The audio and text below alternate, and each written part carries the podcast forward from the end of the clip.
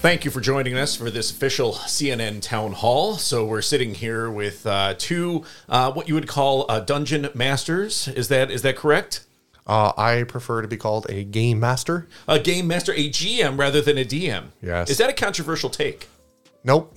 I don't think so. I think it's preference and then what uh, game you're playing. I know, what is it, Call of Cthulhu? You are a keeper.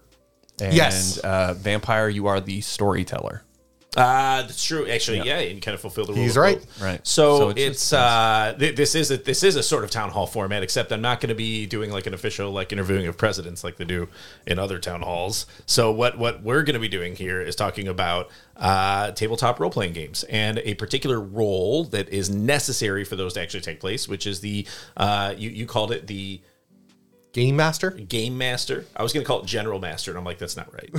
I just said it. How could you forget love it? it. I because love it's in one ear and out of the other right. instantaneously. That's the magic of podcasting. is. So anyway, uh, this is Alex Austin with Rona Geek Official Podcast. With us on the pod today, we have I'm going to go with something Rich gave me last time, which was Deadliest DM Plebeian Adam. I know, it's spicy, eh? wow, that really speaks to the first question on the list. Then So- I love it. I love it. I am Geek Movie House coming all the way from Raised by Spoilers and uh, some of the other projects we're putting together for the new year. Yes. hell yeah, hell yeah. So raised by spoilers, obviously sister podcast of ours, sister or brother or whatever podcast. We'll take any of it. We don't identify. So we tried to cram that into a particular, like a particular, it. yeah, a particular space didn't work. All right. Well, so for anyone who's maybe unfamiliar, uh, we are going to discuss a lot today about tabletop RPGs in particular. We're going to be talking about uh, Dungeons and Dragons, Pathfinder, games like that that you guys will be most familiar with. I'm guessing those are probably your big ones. Is that unless there's another one that you guys do? We play all kinds of stuff. Yeah, yeah. But mainly uh, D&D right now I think is the easiest because it is the popular, the most popular. Yeah. Right? Okay, You so- play TTRPGs or tabletop role-playing games? Oh, you mean D&D? And Yeah. usually the hard answer is just yes. You don't explain. You just go, oh, yeah, something like that. I don't know how many times I've had people go, Oh, you play Dungeons and Dragons. And I sit there and go, No, but sure. We're just going to go with that. it's a better argument not to explain yourself and just be like, yeah, fuck, oh. This Yeah. is then today is your opportunity to give them that long answer, and then from here on out, you just show them a QR code and have them scan it and takes them to this episode of Road to Geek and Fish podcast. So congratulations. All games are Nintendo's. that hit way closer to home than you yeah, might it think. did. to all of our moms. Yes, There you go. Playing the Nintendo's. that's right, man. So we're, we're not talking about Nintendo today, however. So for those that don't know, uh, we're going to talk about these tabletop RPGs. So I guess I have some questions then lined up here, and uh, these questions come courtesy of was it Adam? Did you put it together? The No, list? uh, Plebeian wife Amanda did. plebeian wife. man, Oh, She did a great job. Aes Sedai herself threw it together, eh? Yeah, she got some questions from Discord. She got some questions from Twitters, and uh, she put them together in a nice little orderly fashion for us. Wonderful. So, if you're looking to come up with a deeper understanding of uh, of tabletop RPGs, this is a great opportunity to do just that. So, I guess we'll start off with this, and, and how we'll do this roundtable is uh, you'll each have a, que- a a chance to answer the question, and uh, and I can cut you off at any time, and also tell you you're wrong. Perfect. So that's that's what we're going. So before you really start, just so you know, if you are playing D and D or a tabletop RPG, and you are doing it completely fine, and it whatever you're doing at your table completely works for you, fantastic. Yeah. These are our own opinions. These are different experiences me and Adam have had. Uh, Nintendo Geek is sitting in the room, and she is one of our players. Uh, but what what I will say is these are just things that we've come across, or uh, moments, issues, or things we've learned even Yes. DMing or playing the game and enjoying the game. A lot of even my uh, opinions are opinions as a DM and not necessarily a player. Yep. Where I'm seeing things on the other side or I'm enjoying things through the lens of a DM versus the player going, that was fucking nail biting. So if you are enjoying and playing the games the way you like to do that, fucking right, man. Keep going. Enjoy. Yes. But if you are looking for any sort of tips, advice, or even just another DM to say, hey, you're doing a great job. And you know, that room that they didn't get to and you put hours of work into, it was important and it'll it'll show up another time. I think if there's any rule I give that basis is off that is if you guys, you and your friend group are having fun, Nothing else matters. Right. Absolutely. Absolutely. And so if you don't follow these philosophies, you don't agree with them, you don't agree with anything Go we're with the saying, gods. doesn't matter if you're having fun, you're doing it right. This is a, a, a kind of a brilliant way to frame the conversation too, because I, I think you're correct. Like in my understanding of, of the GM's role is that you the guarantor of fun, right? And if you're not presenting something that that was ultimately fun for the players, why would they want to keep playing? So you know, Absolutely. sure, sometimes it's gone that way. Maybe we'll cover some of that today. So I guess my first question uh, is, and maybe I'll direct this toward Adam first. So is character death an option in your campaigns? It's a must. I can nearly goddamn. guarantee I can nearly guarantee that over a long campaign, which are my campaigns usually run um I don't know how many sessions, uh maybe about f- how many weeks are there in a year? 52? Fifty-two. 52. about 52 sessions i'd say if not more because we basically usually end up doing it over two years um, every two two weeks there's usually at least one death Damn. and that's mostly because um, a lot of my players love the combat. That's the that's the, the Final Fantasy tactics you've talked about. I've talked about how much I love that. And my players are very similar to that. A lot of them, not all of them, but a lot of them. At least the, the main, my main session, and therefore, the fear of death does one does two things. One, it creates stakes within the the the, wor- the storytelling of the world these heroes are heroes and these adventures are adventures and they're putting their lives in danger and you need to show that. The other thing is it usually creates story arcs. Somewhere, somehow, one of my players ends up making a story out of it. So it's usually worth it. Cool. Um, how often do characters die? How often? Oh, uh, sessions wise, characters are like uh, like PCs, like player characters. I'd say one tops two in in entire campaign. Okay. Uh, What sort of things happen after they die? usually there's an event that drives uh let's say that character died and usually there's a side quest usually it produces some type of side mission about closure for that character Okay. and then also opening for the next character Okay. um, that that's usually how it turns out and then usually that death that event that closure ties into something in the future somehow That's interesting. Wait, Okay. so i- is that so the closure sort of you said mission or side quest is that is that something you've written or is that I, it sometimes it kind of comes and goes. Um, my my players are fairly advanced, and then there are uh, some of them want to tell their own stories, even though they're players. They still like to tell their own stories Hmm. and because they are DMs. They, they have DMs they like to tell their own. So what they'll do is they'll curate. Uh, what they want to do is the closing, kind of like you can think of it like the funeral Yeah. for that character. Um, and I will assist and work with them on the DM and the, to- and the storytelling. And sometimes that involves combat. Sometimes it doesn't. Sometimes it's a two or three session long side adventure. Sometimes it's just five minutes, It's just a quick role play moment. just a quick role play moment. Okay. But it's usually a mo- it's I it's usually just a moment to inject the other characters. And oh, now the stakes are real for these characters. And it there's a moment of oh, this is serious. Like I get it, we're all giggles and drinking beer while we're playing this, but for the characters, this is serious. cool. what is what is the actual like could it entail like, you know, roll a 1 to 10 and you bury them in like a pine box and then a No. 11 to No, usually the Not really a players. mechanic around it. No, I don't usually do a mechanic unless there is some type of greater event. Okay. If it's just a role play moment, I let the characters come out. And I, those are moments where those little bit of role plays that don't always come out, the little character stories don't always come out the table because you're drinking beer, you're having a good time. Um, these are moments, these are times where those get to come out, uh, and that's all it is. Is there any is there any instances you could think of that you've experienced, or maybe Rich that you've experienced, where like a character who has died has tried to manifest something else, like oh I'm gonna do this thing in death, or I'm gonna haunt you in death, or Oh, something. like for that? sure. I've had entire characters return Oh, no um, shit. out of death, and they've completely changed. Uh, just Rob, Yeah. he died to an eldritch god. An eldritch god somehow got him um, through some weird mechanics, and um, basically his character came back. Like Rob had to go away for a little bit for Yeah. work or whatever, and he came back a few sessions later. His character was just alive Okay. and no one understood why. And he just kept going. There was story arc in the background; it all got played out.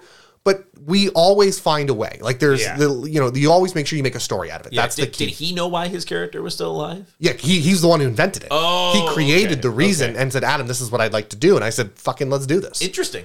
Interesting. So it presents the idea to you as the GM. You say yay, nay, and then move on from there. Generally, I say yay because you, you don't say no to this kind of stuff. Wow, that's pretty cool, though. I'm curious though. Rich's numbers. Well, what are your numbers like? Your kill count. So, okay. So let me start first by saying Uh, normally, I run uh, a little bit of a different style game than you.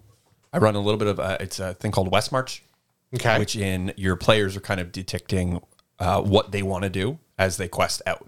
Because I play a little bit more of an open world setting. okay. uh, Um, for me, death happens in my campaigns. Uh, it is fucking brutal when it happens. Uh, so what happens? To give the the assumption, we wrapped up uh, recently a four year long story arc, four year campaign, Yeah. uh, one to sixteen. Yeah. Uh, Um, from there, we are in season two now. They're at level three. And now, is this campaign including the seasons? So you'll have like over the two years, you'll have multiple seasons. no, no, no. This is season one. Is four years. Holy fuck! One ye- one season is four years. Oh, you go wild. yeah, we go real deep. Um, and the thing is, is to start in the, the beginning, it kind of hurts, it sucks. Uh, but what the ju- normally happens when once a character dies, that player is out for like the week. They miss a session, so it doesn't matter where they are, what's happening in the story. All of a sudden, there's a hole in your party. You don't have a healer. You don't have your tank. You don't have your barbarian. And I apologize. And I go, hey, man, I'm so sorry. You got a week. You give me an, a week as a DM to figure out how I'm going to introduce you. And we have a week extra to work together to build out a character, or no matter what level they are, to figure out role play, where they're coming from, any of that, to introduce them into the story. Because you wouldn't just turn a corner realistically in a crypt that's been sealed for thousands of years Yeah. and find somebody Yeah. two hallways ahead of you Yeah. Yeah. Yeah, yeah, yeah. right? They would be following behind. So as soon as they're in a dungeon or the middle of a desert or something, you're fucked. So you almost give them a moment to sit there and go, "Fuck, that guy was important." We didn't like them, but we needed them. Yeah, yeah, yeah. And then that's when we get our funeral. That's when we get our moment of we're gonna loot the body. We're gonna because he might have magic items or they might. you have- need it. You're an we- adventurer. You we're need that fucked. shit. We're, out, we're, out, we're up a creek without a paddle and we're down a bo- party member. yeah, Is there like a uh, roll for poke with the stick? yeah, yeah, yeah, yeah. yeah. Is he dead though? it's called a medicine or heal check. Yeah, we've we've had um, a couple deaths. We've had, uh, especially within the story arc itself.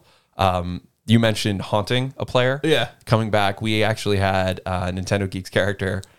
Um, she was in the desert, and they did the sand would kick up from this desert, and it would make you hallucinate. Oh. so you would roll a dice, but a character just died. So what I told everybody in the beginning of the session, because they did not know that uh, the player wasn't going to make it. He was busy. He told everybody, "Hey, uh, my character died. I'm not going to make it to D and D this week. We're going to go. Just keep moving the story, right? I'll So he told just the DM, just, just you. the players, I'm not going to make it this week. I texted him because he texted me back saying, "Hey, uh, my thing got canceled. I'm going to show up." Uh-huh. And I go, "No, you're not." And he goes, "What do you mean?" I go, "You're fucking not going to show up." So what happened was, Amanda's character gets hallucinogenic sand. They're going through the body.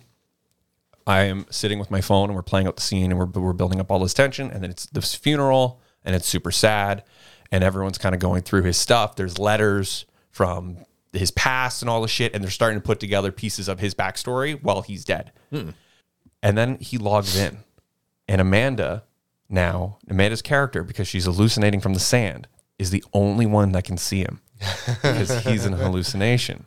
And he's the ghost of this character talking shit because we play over Zoom. Yeah. Because of the pandemic and stuff, right? We moved our games from at the table to online. So everyone's having a fucking laugh because they're like, holy shit. And she is at this moment the only one who can talk to him Oh, that's funny. right? so that for that one session, because he could make it, he couldn't help, he couldn't do anything, but the player could kind of go, "Hey, you're doing it wrong." Um, Wait, was he just chatting with you? On, Yeah. Well, what? Like private chat or something? No, No, like over Zoom, so like everybody could hear what he was saying. Oh, And I everyone was could the hear what only he's one saying. That could hear him and Yeah. talk to him. But what happened was he got eaten by a purple worm in the desert. Sounds familiar? And I was, I is not also new. got eaten, but I couldn't reach him to save him. Oh, and they kept like they would bu- like not bully me, but my whole thing was I killed accidentally a horse, and then it's it haunted me the entire game until this game. Yeah. Still, the horse jokes. This you know, are, are you still the same character? no, no. Oh, okay. But anyway, uh, he's like he's in Wow. on my shoulder, being like, "Well, you know, you you probably killed me on purpose." and I'm like, I'm freaking out on this like uh, hallucinant, and I'm like, I didn't. I tried to save you. Like I tried. So to be fair, we had an hour long funeral of just somber, sad moments then and him role play just back and forth, and chirping. all of a sudden he shows up and it's like, hey, it's sadness and comedy. You yeah, gotta yeah. balance. You the gotta band, balance right? that. That way, it's not. I just a find that, blubber. and I, I think that's a huge struggle. Is it, it- especially in my sessions, it's really hard in with my Saturday group to have a sad moment because they are just a bunch of guys on a Saturday drinking and having snacks. So it's really, really difficult for them to sit down and have a serious moment because they're not. They're like, listen, I work every day. I don't want to sit down and have a sad Saturday. I I want to be having a Saturday morning cartoon. I've had it where Amanda's character, first character, died, Hmm. and we fucking called the session early. Oh, and they were like, I like she she falls, dies, splat, and then they're like, Jesus. fuck. It was like the third session. It got really Oh, real. my God. it got really real. And then that moment, because we're you know the thing is is the way I introduce everything, they're not friends Okay. at all. You, you all don't know each other, but you are connected and brought together, and you then go on this sort of weird hodgepodge journey and th- grow as players and become friends because you're perfect. You're random fucking strangers, right? So all of a sudden, Amanda's character falls to her death, completely fucking wipes. And then everybody at the table just had a somber moment of like, oh fuck, like not only like oh the DM killed his DM, the girl the girlfriend or whatever, but just like you're all fucking brutal. like that was the thing. That was the thing I told everybody in the desert. And I'm gonna get back to the D- the Amanda's character falling to her death. But I told everybody at the start of the game, hey everyone, we're just near the end of this campaign. We had like another fucking year of campaigning. We're just at the end of the year of this campaign. You all need to fucking start playing better. You need to start rolling better. You need to play start s- being smarter at this game. Kel is out. Dude, I'm not Okay, even this in player is gone. He is not coming back. if you die, you're out, and the party gets fucking smaller and smaller. We're in the middle of the desert, and you guys might not make This it. is so you also- all need to take this a lot more fucking seriously. also and mid- then they're like, "Oh God, I know he's gonna show up to shit talk her," and I'm just riling people up. And at this point, the players now are mad, and I'm like, "There we go. That's what I need." This was also middle of the lockdown. yeah. So uh, Tensions are high. everyone's Everyone's just tensions are stressed high. already, and he's like sparkling like more fire onto the. so we had Amanda's character falls to her death. We wrap up the session early. Like we Yeah. only played like two hours. Yeah. And we were normally going for longer Everyone's sessions. emotionally drained. Everyone's emotionally drained. The next session we come back, they all sit down. Amanda's got Amanda did, I don't think you played or you didn't your character didn't show up till the end of the game. And everyone was kind of like, well, we bury her in the Feywild. And this does not happen again Oh, this does not happen. And then all of a sudden it clicked. And it was Yeah. the Kenobi, it was the Obi-Wan Kenobi moment. And then all of a sudden everyone's like, okay, I'm gonna definitely heal you guys. Okay, I'm gonna definitely like we need to work together to escape to escape. Because Yeah. if we don't escape this fucking Feywild, we're trapped here and we're all gonna start dying. yeah. yeah. And that clicked in and they were all like, okay, yep, boom, boom, boom, you're good at this. Let's let's work together. And they were awful and they were terrible players bouncing off each other because they're like first time and they don't know what big spells or what to do and they're picking wrong stuff. But they were communicating. Yeah. And they're really fucking working now. Like, okay, this is not like this is fun fairy world and like combat happens, but when players die out of combat because they're failing rolls and it's not, oh, I rolled bad and uh, the, the monster killed me. It's I'm the world itself is very dangerous Yeah. the last death that we really had, um, we had two deaths. We have two more deaths that were good. Uh, our cleric was possessed, came back as a villain. Oh yeah. I've So he had got, that he before. put the war he got the Warduke helmet, which was a magic a cursed item that went on this character's head. His character got struck by lightning, and they were getting visions and seeing this dude show up, and his his body was just fucking mutilated and super buffed out, which was kind of similar, but he had the tattoos, the same tattoos of his character, and this huge lightning burn across Oh. his body. And he had this fucking huge blue helmet with the bat wings and the Yeah. red glowing eyes. And he just started butchering people and players. And they're like, oh, fuck, until they finally rip the head helmet off. And it's the, the guy, and his eyes are all white. Damn. And it's like, oh, fuck, it's Lucifron. Oh, fuck, it's this guy. Like, it's our buddy. And we Yeah. have to kill him. And luckily, the player that, uh, that lost his character killed his old character. Oh, cool, cool, cool. That was the loop of like that's your story arc. See, that's Damn. that's what's Right. so important Damn. about death. That's why I It find was death is. fucking like go. We sorry, go ahead. I, I I can see like to me that's why death is so important. Is it is another asset of storytelling. Yeah. But at this point, fucking people are upset. People are crying. There, I've had, yeah, we've had a lot of jumps. We've had a lot of laughs, but we have had end of session fucking tears. Yeah, We've good. had people just wrecked. Uh, the other one, the really, really heart wrenching one was the last thing that happened in the campaign. A player died in uh, the Fey, uh, the Barovia, in a, a domain of dread, which Mm-hmm. Yep. is just like its own little thing and your soul doesn't usually escape. There. and your soul doesn't escape. But it did, and they were they had extra time. And the important thing here, ladies and gentlemen, right here, I'm going to say this. We're going to highlight it. Is I talked to my player about this on the side, saying, "Hey, my guy, you're not going to die. You don't get death saves anymore. You just pop back up." Hmm. And he's like, "What does that mean?" I'm like, "Are you like?" And I talked to my players, and I said, "Hey, are you okay? Because eventually I'm going to have to take your character away. And he says, yeah, no problem. But thank you for reaching out. And we had a little bit of back and forth what was Yeah. going to happen, what was the thing. So we went this big overarching story and we had this big fucking Avengers moment where Yeah. they went and they fought the bat, the evil wizard and this huge dragon and all the fucking shit hit the fan. Hell yeah. And they won. And everyone is high fiving and people are fucking cheer. Like my players are stoked, standing, rolling dice, yelling. And we're on Zoom. These people are in like their own homes. my, my one buddy's girlfriend came over to eat dinner and they're like, what the fuck are you doing? And it was the climactic moment and everyone's chill, chill. Like the dust is settling. And then he start the one pl- character starts to fade. Like they hug him. Hey, we did it. We won.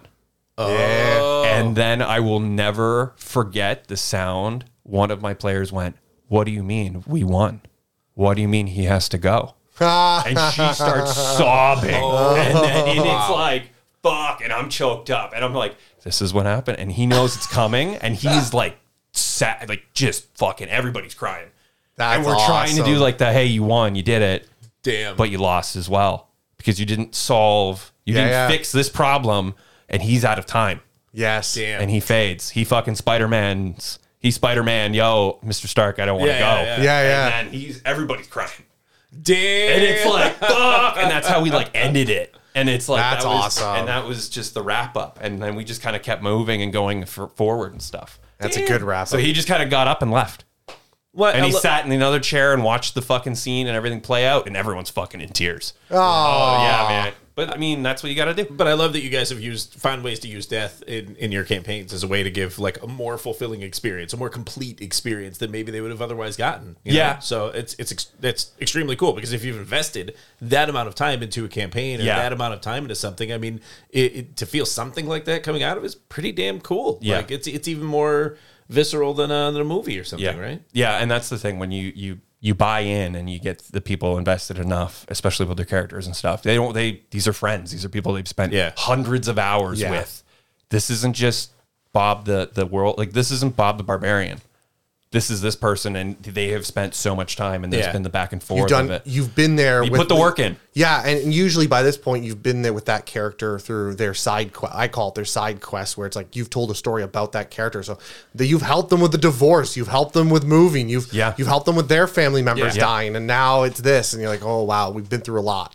yeah there's a lot. yeah and it kind of closes a chapter in that person's story Yeah. as well Yeah, anyway Wild. Death happens. Actually, I'm, I'm glad we started with that one. That, that's that's a loaded fucking topic for roleplay. dude. yeah, man. Don't get me wrong. Don't get me wrong. Hey, everybody, uh, your character can totally step on a rake and die.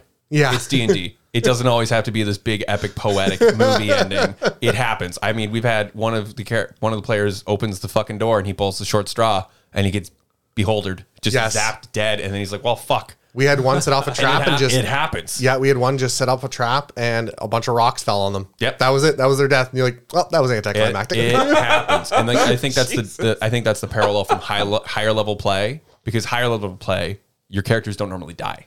They have a fix. They have something. They have the a trick up their sleeve. Yeah. Oh. Lower level play is a slower game of D and D. Is a v- much more meticulous game of D and D, and that's where players more tendency to death by traps. yeah, inst- like petrification. Fucking. it's uh, more instantaneous because you don't have a voluntary death. backup. It's it's more unexpected. I Gotcha. guess you could say. Yeah. Gotcha. Wild. That's interesting. Uh, so along the same lines, then uh, TPK. That's along the same lines. Rich, do you want to take this one first? So Yeah, I'll take is, this one How, first. Oh, how do you handle a TPK? uh, Okay. So I have never had a TPK. I was going to say the same thing. I've never had a TPK. But Okay. What what is TPK first? off? total party kill. There you you go. wipe the entire group. Yeah. Usually All in like usually one session, like real back to back. like one combat. In like, Like- like think Final Fantasy Yeah. when you're about to fight and then every su- all of a sudden the big monster comes up and you don't have any potions left and you're completely out of spells and Yeah. you get wiped. Oh, yeah. And you're like, "Oh fuck, I got to reload my save." The difference is the save is 4 years of math homework. So you don't get to reload. You don't get to reload the That's save. accurate. So Yeah. people That's are mad accurate. when a TPK happens. I've never had a TPK. Me neither.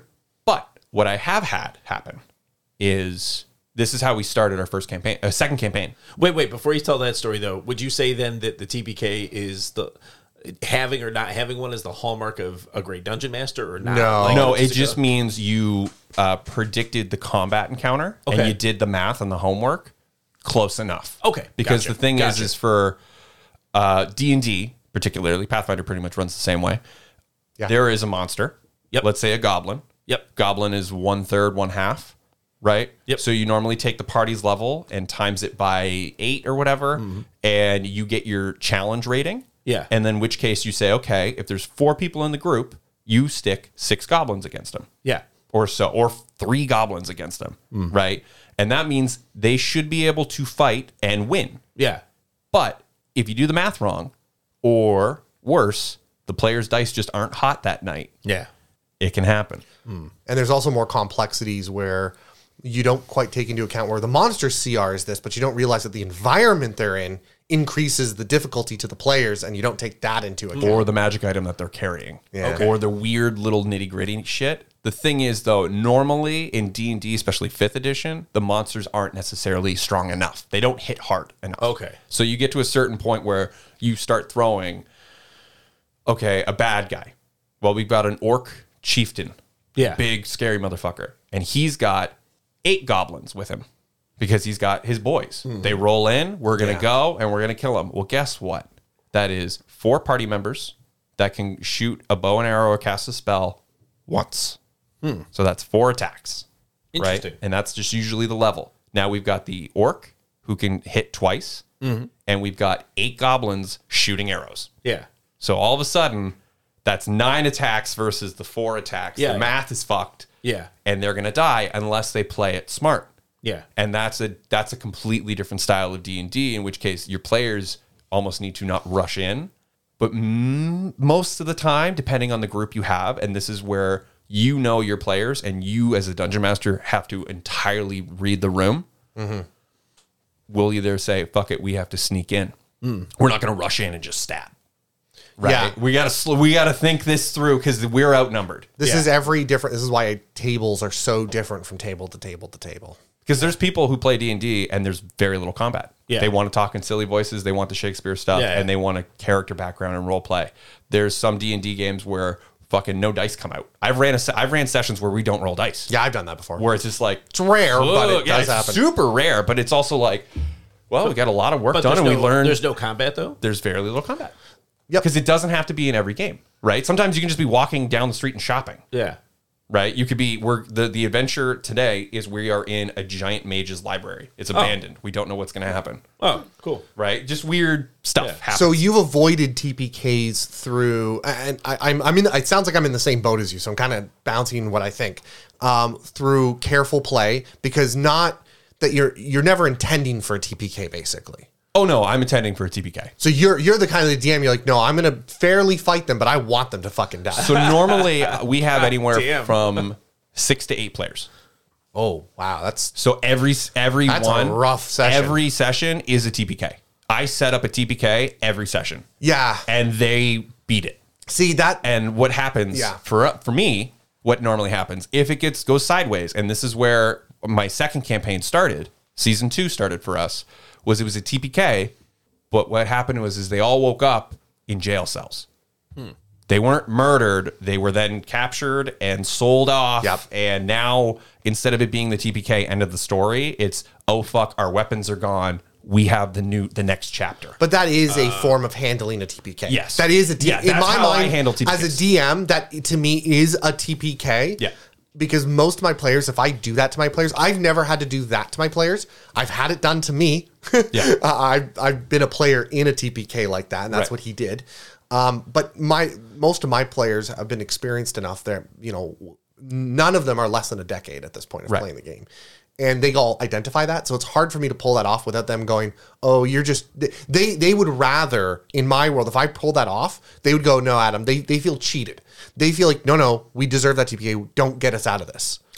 See, for me, it was story wise.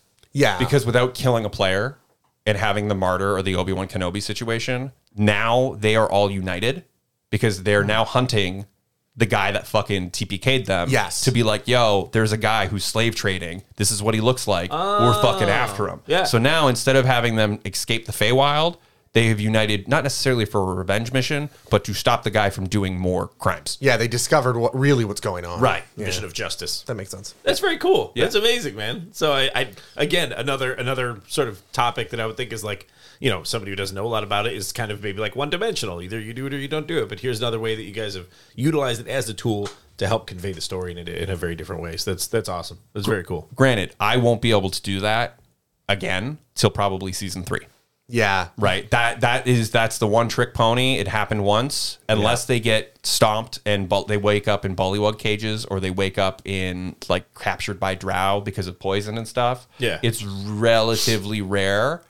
And that way in in those moments in a weird sort of wet sense, they almost feel like cutscenes Yeah. but that's okay. And my players kind of like are in for it because of story narrative. Yes. Right. They don't necessarily feel cheated because they also in the back of their mind, I want to say exhale going, thank God I don't have to make a new fucking character. like, oh, thank God I don't, I have shit going on this weekend and I, he's going to ask me Saturday morning for stats and Yeah. stuff because I have a bunch of shit on back end I have to do.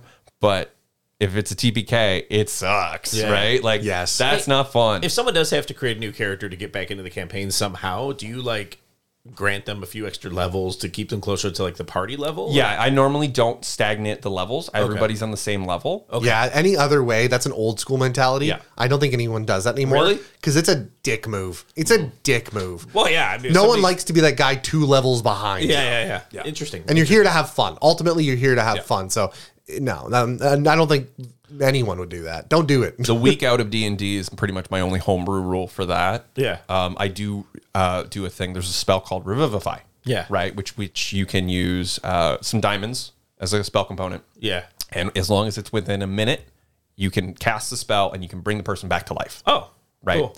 Um, revivify has a cost though, so the ca- person who is coming back to life in my games roll a, uh, roll a d20, and it's with their spell modifier, and that number goes up yes. because the gods don't like you cheating death. So the first one's free. Second one, it goes from ten to eleven, Okay. to ele- twelve. Like y- if you have to get revivified, Yeah. to twenty-two or whatever, my guy, you ain't playing the game right. Yeah, we, we did that during a. We recently did an adventure that was based around like Eldritch gods and very Okay. Cthulian. It's called Strange Eons. Cool. And um, instead of my DM, instead of um, paying costs for reviving or something like that, I forget the exact rule. Basically, every time you went down, you came up with an insanity okay. every single time. By the end of it, and he was killing. Like he was being. He's like, listen, I know that my players are not going to die as often. Like death is not as permanent in this one. But here's the deal: you're all going to build up insanity. So by the end of it, we each had like cr- our characters were crazy people. Oh, fucking wild. I, I what I would do is I would just always create characters who I would like to see die. So like I'd be like, okay, so I'm I'm a man, I'm a bard, I'm from the city, I'm also a merchant, and I'm an incel. And then like if you end up killing him, it's like, well, he was an incel. Who really gives a shit? You're right. but the other thing though is you got to remember it's not just you. It's the three other people. It's the five other people you're Yes. playing Ah, with. true. Where that incel might be great for the first ten minutes. Yeah, yeah. But if you play as Big Dick Johnny, and then all of a sudden your Big Dick Johnny for some reason lives, and you're stuck with that, Yes. and you have to talk in the silly voice for Big Dick Johnny for the next nine weeks of that little session or that one shot or whatever Yeah, yeah. you're going to get exhausted, and Yeah, your yeah. friends are going to be like, "Hey, my guys, just don't come to the next one." Well, the reason the reason why the ladies don't like me is because I'm too masculine for Right. them. Like I have to play that character forever. Oh my god! Right, because at some Actually, that'd point be though, no, no, it would be hilarious. But then, then there- your character growth there is why does why am I having a hard time everywhere? Yeah. what the fuck is going Yeah, on? yeah. Right, because you're gonna just naturally run into either the world pushing back, Yeah, yeah. or the players being like, "Hey man, I'm had enough of your fucking shit." Like, Yeah, yeah. and then you don't necessarily have table fighting, but toes might get stepped on Gotcha. right? And then that's where you got to kind of find skate the PvP. Personally, for you, I want to ask um, player versus player because I let it happen. I let it happen where player versus player and like air that fucking laundry out, go to the arena or get into a bar fight and like say some shitty stuff and then realize you need Dude, each other and you fucking apologize. Emperor Palpatine, Dude, Bro. I, I- can see you I- leaning back, just like yeah, says I have foreseen. Guess what? If the players are talking, I don't have to run the game. They're living the world. that I It set very up. much depends for PvP. I'm very careful with it. Um, my general rule, and this is a general rule. There's always the rule of cool. And there's General always rule, everyone. Yeah, general. Uh, it's admiral rule. Um, is They're saluting, by the way. This Yeah. is the video. They're saluting one another and saying this. I don't know. uh, is no. I do not do it mostly because if you have two players that have opposing opinions, Yeah. right, and you're like, okay, well, you need to write roll dice to decide your opinions. Generally, what happens is no one wins in that regard. Oh no. Um, everyone gets upset and it doesn't work out. And and I don't mean the players get upset. And I don't mean the characters get upset.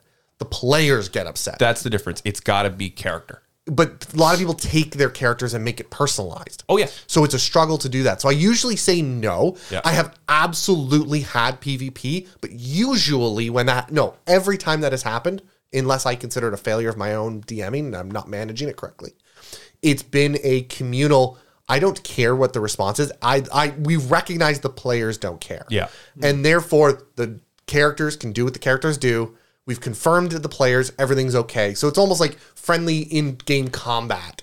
And then they come back and go, okay. It's almost like deciding where this the role play is going to go through this through this thing, but it's shared by the players. I need to make sure that I always am very careful that the answer is no until both players go, no, no, Adam, I want to do this. Yeah, then there's, I there's say, a smile. "Cool." They're looking at each other like calling each other names, but there's a smile Yes. to it, and they're okay, and it's not going to a point where it's hurtful or too far.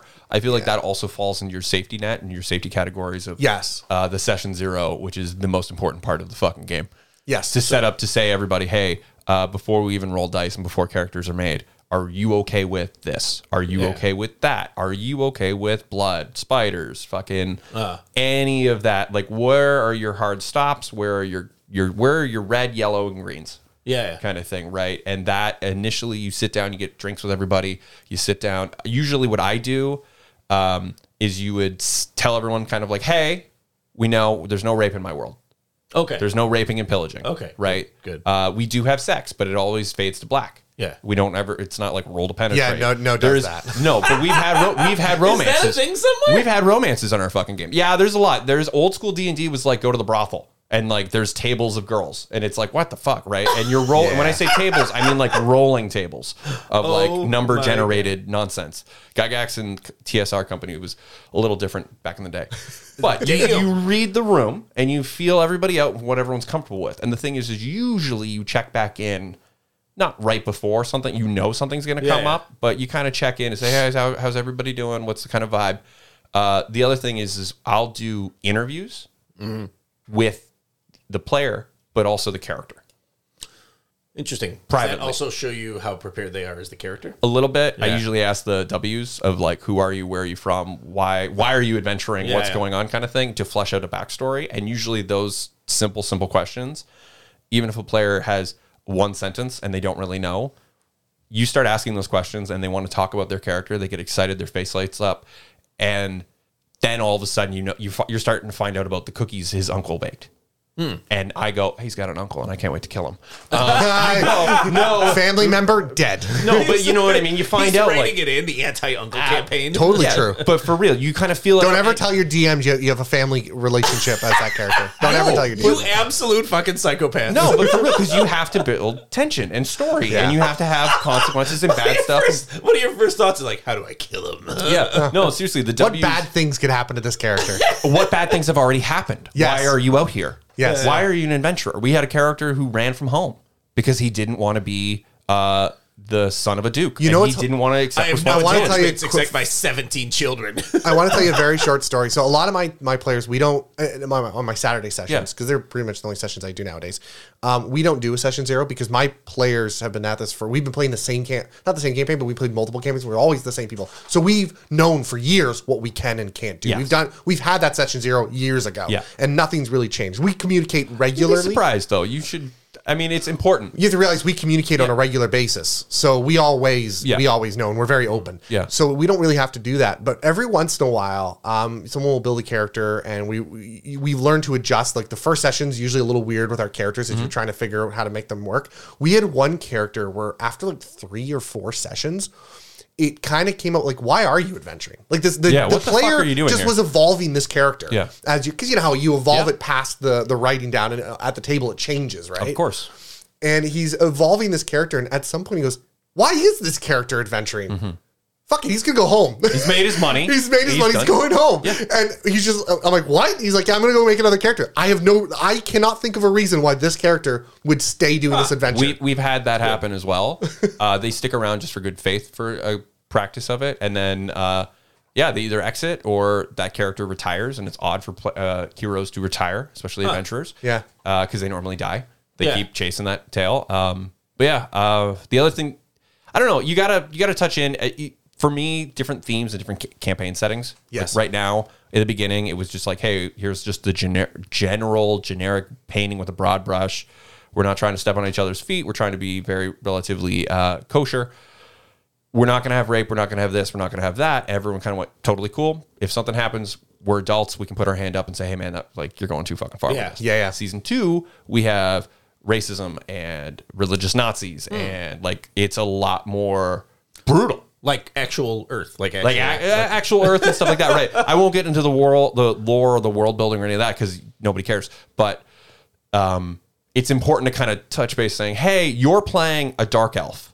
You're gonna have a hard time because of X, Y, and Z. Yeah. Are you down still?" And they go, "Fuck yeah, sign me up." But I'm gonna have to role play the shit out of that. Yeah, I guess we don't do like a session zero where we get together and talk about that. What happens is, I guess you could say I do one on one session zeros Yeah. at the beginning of an adventure where I'll be like, okay, guys, the next adventure is this. Here's the theme. Here's this. Here's what you can kind of expect out of session the zero. adventure. But I, I don't do it at like the table. We just do it over, say, something like Discord, over Yeah. text. So it's not, I, you're right. It is still a session zero. Yeah. It's just not a session zero. It's, it's communication. That's yeah. I mean, that's just what the the general uh, the modern kids are calling it nowadays. Yeah, is yeah. just to kind of wrap everything up with like, hey, if you have any weird questions or something that I completely overlooked, because I'm excited, you're excited, I'm looking at monsters to paint and minis to build out, and books to read and all of this shit, and there's going to be something I miss, Yeah. right? Or even the session zero literally f- falls down on. Let me see your character sheet. Yeah. Yep. Is there something I'm missing? Oh, that number shouldn't be here. Where did you get this from? And that's it. It's just that it's it's doing your homework as the teacher. So now you guys have done a great job explaining how you guys do the homework as the as the game master. However, uh, how do you get players to do their homework as well? reward them with depends you have to find if this is kind of true with what, like, you know when you're working with an employee if you're a manager of employees you have to find what that person wants out of the game i've got four different players at my table and i can tell you rob is more for the fun of the community of the table Yep. the player fun i know uh, one of my friends paul is he's very into the combat and rewarding like um, He's a war gamer. He's a war. Yeah, he's, a, a- war he's a gamer. war gamer. With, with role play, he likes that. I know. Um, for example, uh, Nick just wants to have really cool gear, and I know um, Amanda wants to feel fulfilled and successful. So what I'll do is I will reward them with what I think they want out of the game. So for someone like um, Nick, I'll be like, okay, cool. You got a cool piece of gear you can play with, something interesting.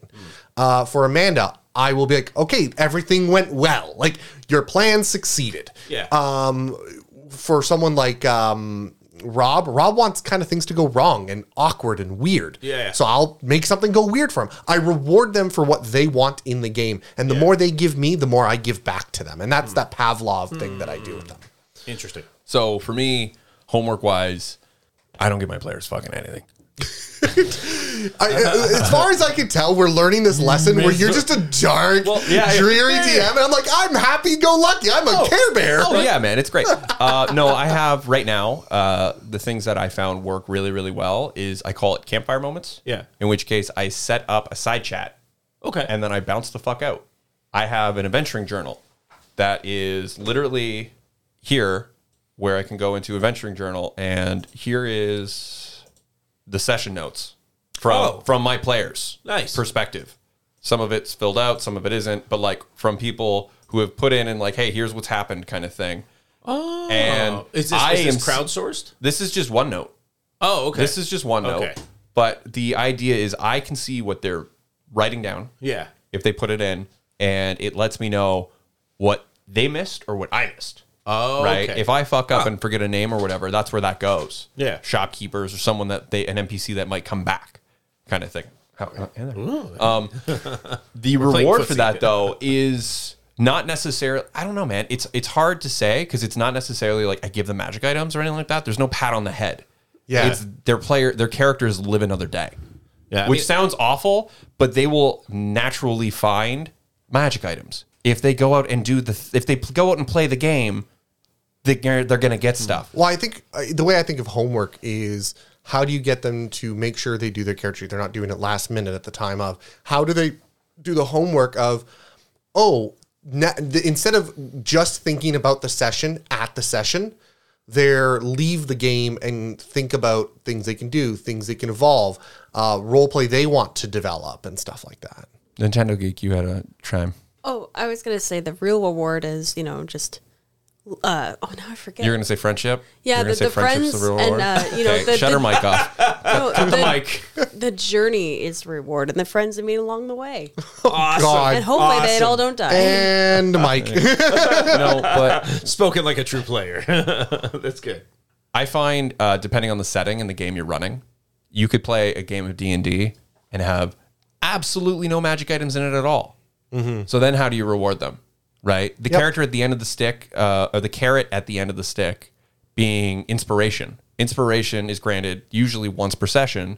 Everyone forgets about it. Is a is a point you get. You mark a little a little tick on your paper, and you get to re-roll a die at any point, and that's inspiration Hell yeah. and it's great.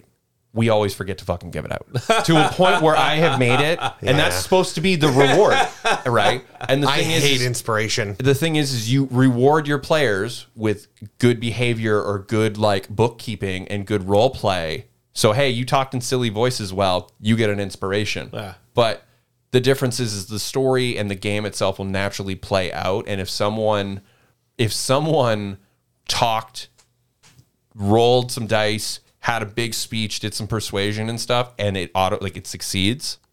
Guess what? That's fucking rewarding.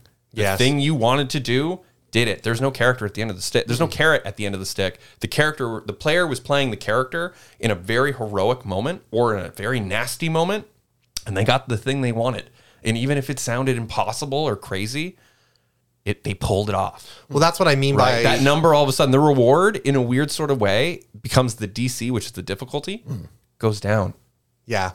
right so instead of a 20 because they'll have to fucking roll a 20 or higher in order to do this impossible thing well now it's a 15 because i want to fucking see what this crazy hairbrain scheme kind of Hmm. Yeah. goes down and like they're gonna pull it off and that's something you don't necessarily announce you just kind of naturally let it happen Okay. That's what I mean you're by fucking awesome That's for pretty cool. being awesome But that's what I mean by the reward. Like I've got some players like Rob who has no interest in he doesn't really like being the face character. He doesn't like having the big speeches and coming up with these big ideas. He likes just being around and letting other people make these decisions. But his way of doing his homework is he's he'll play he likes to play support characters that do weird stuff when what he often fails to do is, and maybe he'll listen to this, and I don't know if I've ever talked to him about this or not.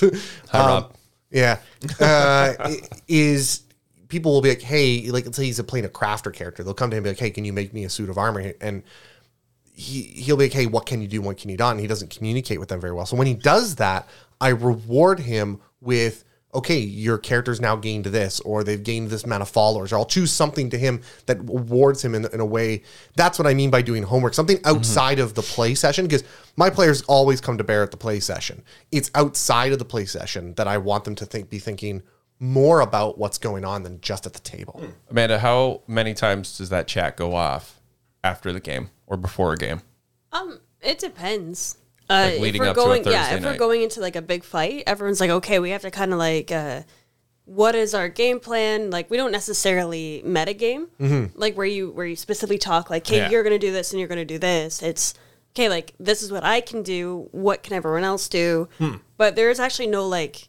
I don't know, like it's more of like a touch point of like who has these items, like who has the potions. Just taking inventory. My, and, my we do the players, same thing, but what, I, what I'm getting at is when your players, your players are doing that. So you yeah, don't they're have doing it. There is no reward. At the you, players, You're respect. done giving them the reward. You've the- already trained them in that The way. game is the reward. the game is the reward. What I'm saying is I don't have to give my players rewards anymore. Yeah. Because I've already potty trained them. Sure. To this. Yeah. And now they see their own reward. But the question is, is in, in my mind, this question is when your player is not conducive to that, how do you conde- how do you get them to the level of the rest of the, the party that's already used to that reward? That's already used to that. you don't want to babysit too too much. Or realistically, the thing is, is for us with we use the very very sticky and app, uh, app called D and D Beyond, and D and D Beyond's fun, but I can see all of my character sheets, so Hmm. I know if something's not up to date or I know if something's out of whack.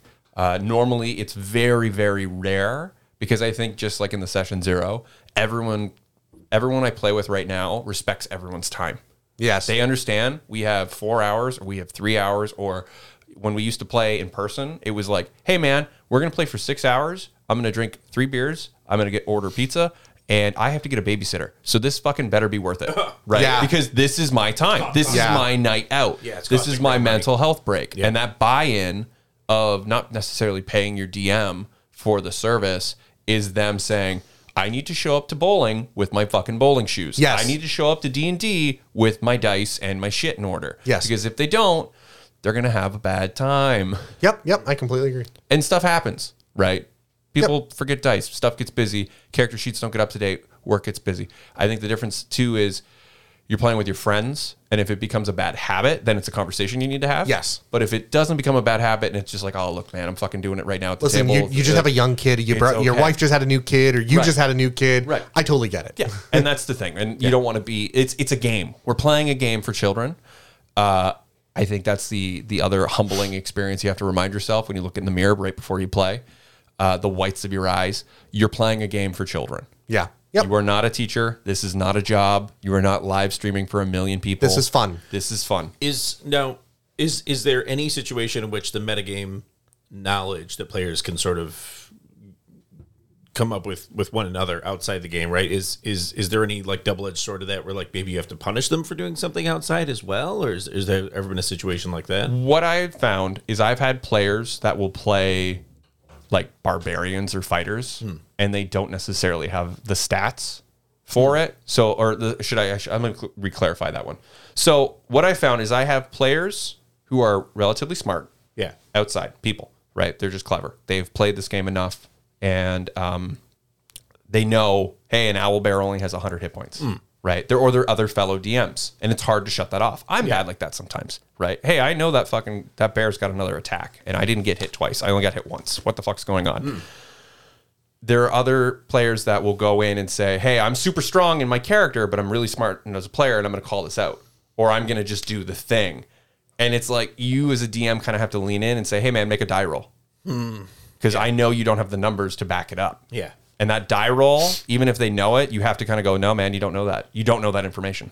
nice Mm-hmm. And that kind of hard stops it. Nice. The tricky thing is, is if the die roll's good, good for them. Yeah, man, bang on. If they don't know it, then yeah well, No, hey it's a- man, it's a like good way to fuck. referee it, that's Usually- fair. and, and that's not a slap on the wrist as much as that's saying, hey, we're playing a game. It's and the game. You're kind of That's the game. metagaming. You're kind of calling out like, yeah It's a Right. struggle. Like I said, all, a bunch. Most of my players have been at this for over a decade, so I cannot throw most creatures at them without them going. What I they may not know the exact hit points, but they'll give, they'll get a range and they know how about how many hits it takes to take it down, and they'll, they'll kind of have that, and they also know the abilities it has, and so well, my solution to that at this point is if I ever think that I'm throwing something like, oh, it's a bugbear. No, no, no, no, no, no, no, no. This is a bugbear with some advanced template that makes it something extra special. Right, it's gotta hit and hard. uniquely different. I never throw at them. I, I do throw them normal stuff because Right. you just can't make everything special. You don't have Yeah. time for that. No, nobody's got fucking time for that. Nobody's got time for that. But I, there is not a single boss battle, and I do I do pre-built uh, APs. Yeah. So I think that's one major difference between you and I, Rich, is I do pre-built APs because I got I, I got shit to do. I Yeah. mean, you so do you, but you still make the time. Good on you, man. It's a it's a nightmare. I don't want to live that nightmare. I have worlds in my head. and But it's- what I do is there is not a single, and I'll- most of the fights are exactly what's written in the book. Yeah. Um, I might beef it up here or there a little bit, but there is not a single role play character um, or boss fight that is what was written in the book. Never a goddamn time. Right. Never once will I let that happen. You're like, this is a bugbear, but it's got thumbs. Fuck you. well, I mean, the other thing too, though, is is not. Oh, to- it's got a crown of intelligence. Suddenly, it's a bugbear that's super smart and casting spells, and you didn't see that's that amazing. coming. That's amazing. I love that too. By the way, Yeah, there was one. I'll, I'll tell you. This is a great example of what I'm talking about. They were coming up against an ogre. Yeah. and an ogre is just a big. Or it was a giant. That's what it was. It was like a stone giant, and they were very confused because the stone giant's I'm a big guy, and he was just swinging and being very beefy, but he was also casting spells. And he was holding this bunny in his in his hand, and while also swinging, like what the hell's going on? Turns out the bunny was baleful polymorphed, but it still had its intelligence as a sorcerer, and it had and uh, it didn't have to do somatic components. It had feats, to, so it didn't have to do somatic or verbal components. So it was casting spells as the bunny, Wow. and they thought it was the big guy. So they were attacking the big guy who just had buckets of health. yeah, yeah. And they they're like uh, normally casters, you go after the caster first, and then you take care of the bucket guy. So did they assume the rabbit then was like, it's kill or something? They didn't know. It Oh. just suddenly they killed the ogre and it just sort of went away. The bunny just hopped away, but the bunny kept coming back. And that finally they realized it after I think the second time. fucking rabbit. It's a They became fucking the rabbit. hunted. So I, never make something what they expect as this point. At, at 10 years, I got to go wild. you got to go wild with it. I think the interesting thing too is, is you don't want to necessarily punish your players. Uh, w- and best example is, hey, uh, heads up, snake might be poisonous. That's not metagaming. That's just you know Yeah. fishes in the water, spider makes web. Yeah, like yeah. there is Yes. a level of intelligence. The thing I found that really kind of uh, improved was I sell books in my world Okay. right? And there are uh, books in D and D. uh, They are, they're actually books. They're called uh, Volvo's Guide to Monsters. Okay. right. And Volvo's Guide, you can actually go on Amazon and buy that right now. It's fine.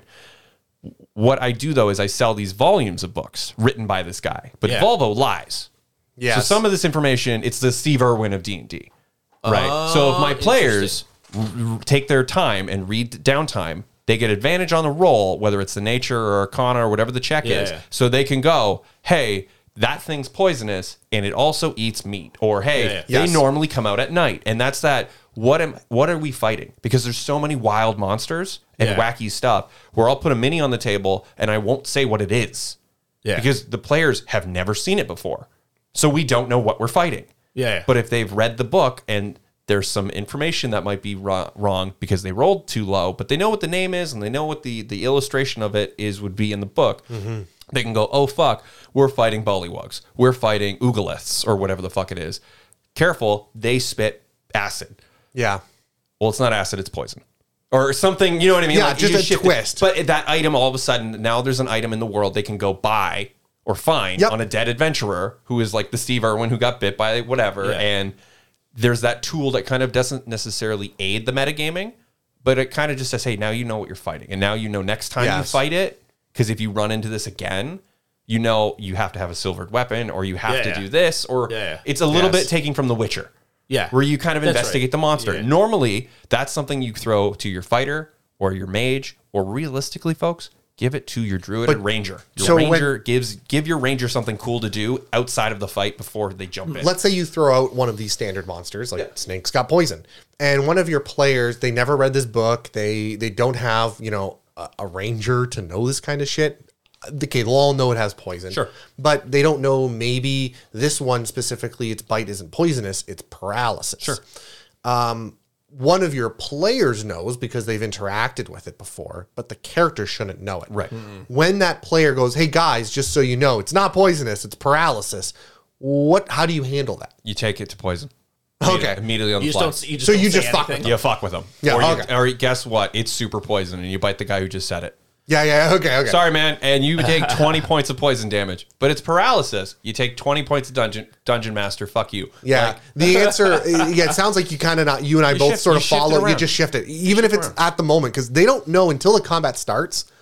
They don't really know what this thing can do. Yeah. And even then, even if combat starts, just because it did poison one time, why can't it fi- bite be fire? Why can't it do both? So Yeah, yeah. this is something I wanted to bring up. I've um, I use a bunch of different resources and books to pull, and realistically, none of them really from Wizards of the Coast, besides usually the monster manuals. Mm-hmm. The one uh, one I'm reading right now, it's uh, Keith Almond, not like the nut. It's A M M M M A N N N. Uh, Look it up. It's called "The Monsters Know What They're Doing," and I can Yeah. recommend "The Monsters Know What They're Doing." And there's a second book called Great book. more monsters know what they're doing. And what he does is he hyperanalyzes the stat blocks of monsters and he kind of runs it through the nature documentary filter. So it simply says, I'm going to use the goblin for an example. Goblin is intelligent, but they're not very strong and they don't have a lot of constitution and they're wise, but it, the numbers don't play out. Yeah. So a goblin will never fight you face to face Okay. there might be one goblin with a poison dagger laying in the road. And he's the distraction because he's the youngest one and they're on a hunting mission. because the goblins are 30, 60 feet away. Goblins have dark vision. Goblins now are 60 feet away in the woods shooting bows at you. You have no idea where these goblins Yes. are. You only have 30 feet of dark vision and a bow can go this far. And it just gives you combat tactics for these monsters and as, not assumes, but kind of in, elaborates on where they would normally be in their natural habitat or unnatural habitat. He's got another one that just came out about layers and dungeons and what the fuck is a dungeon? and Why? What's in it? And why Yes. are they protecting it? Okay. Keith Arman's uh, Monsters Know What They're Doing is phenomenal. Yes. It's a little bit of a heavier read. You don't have to read it start to finish, Yeah. but jump into what the monsters you're using that night. You take it as read the combat inspiration. tactic. It's fantastic. The other one is saying if you're fighting wolves, if you get that wolf down to like 75, 50% of its health left, it's not going to stay and fight. It's going to run. Yeah. Treat the monster, treat the monsters or the enemies like real animals. Yes. They're not going to, unless it's defending or hurt or rab- rabidous or something's wrong with it, in which case your players have to, your ranger or your cleric has to start rolling dice Yeah. and not fighting, but investigating Yeah. and tell that visual story, they're going to run for their lives. Yeah. That giant is going to go ballistic if he drops to, he's got 30 hit points left out of 100, or he's going to run Mm-hmm. because he's a coward. And he's knowing, like, hey, I'm not strong enough. Bye. Yeah. I'd rather live another day. Yeah.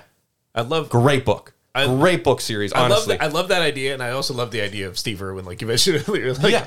"Look, how you and I looking for necromances? Oh, there's one there. She's a beaut. Now I'm gonna wrestle her to the ground. like for that'd be real, amazing, for man. real. And you, it's a great character and a great book to drop in because then you can have your characters get hired by this fucking asshole. Yeah, and yeah. he'd be like, "I'm gonna pay you," and none of his par- none of his char- no, none of these people that.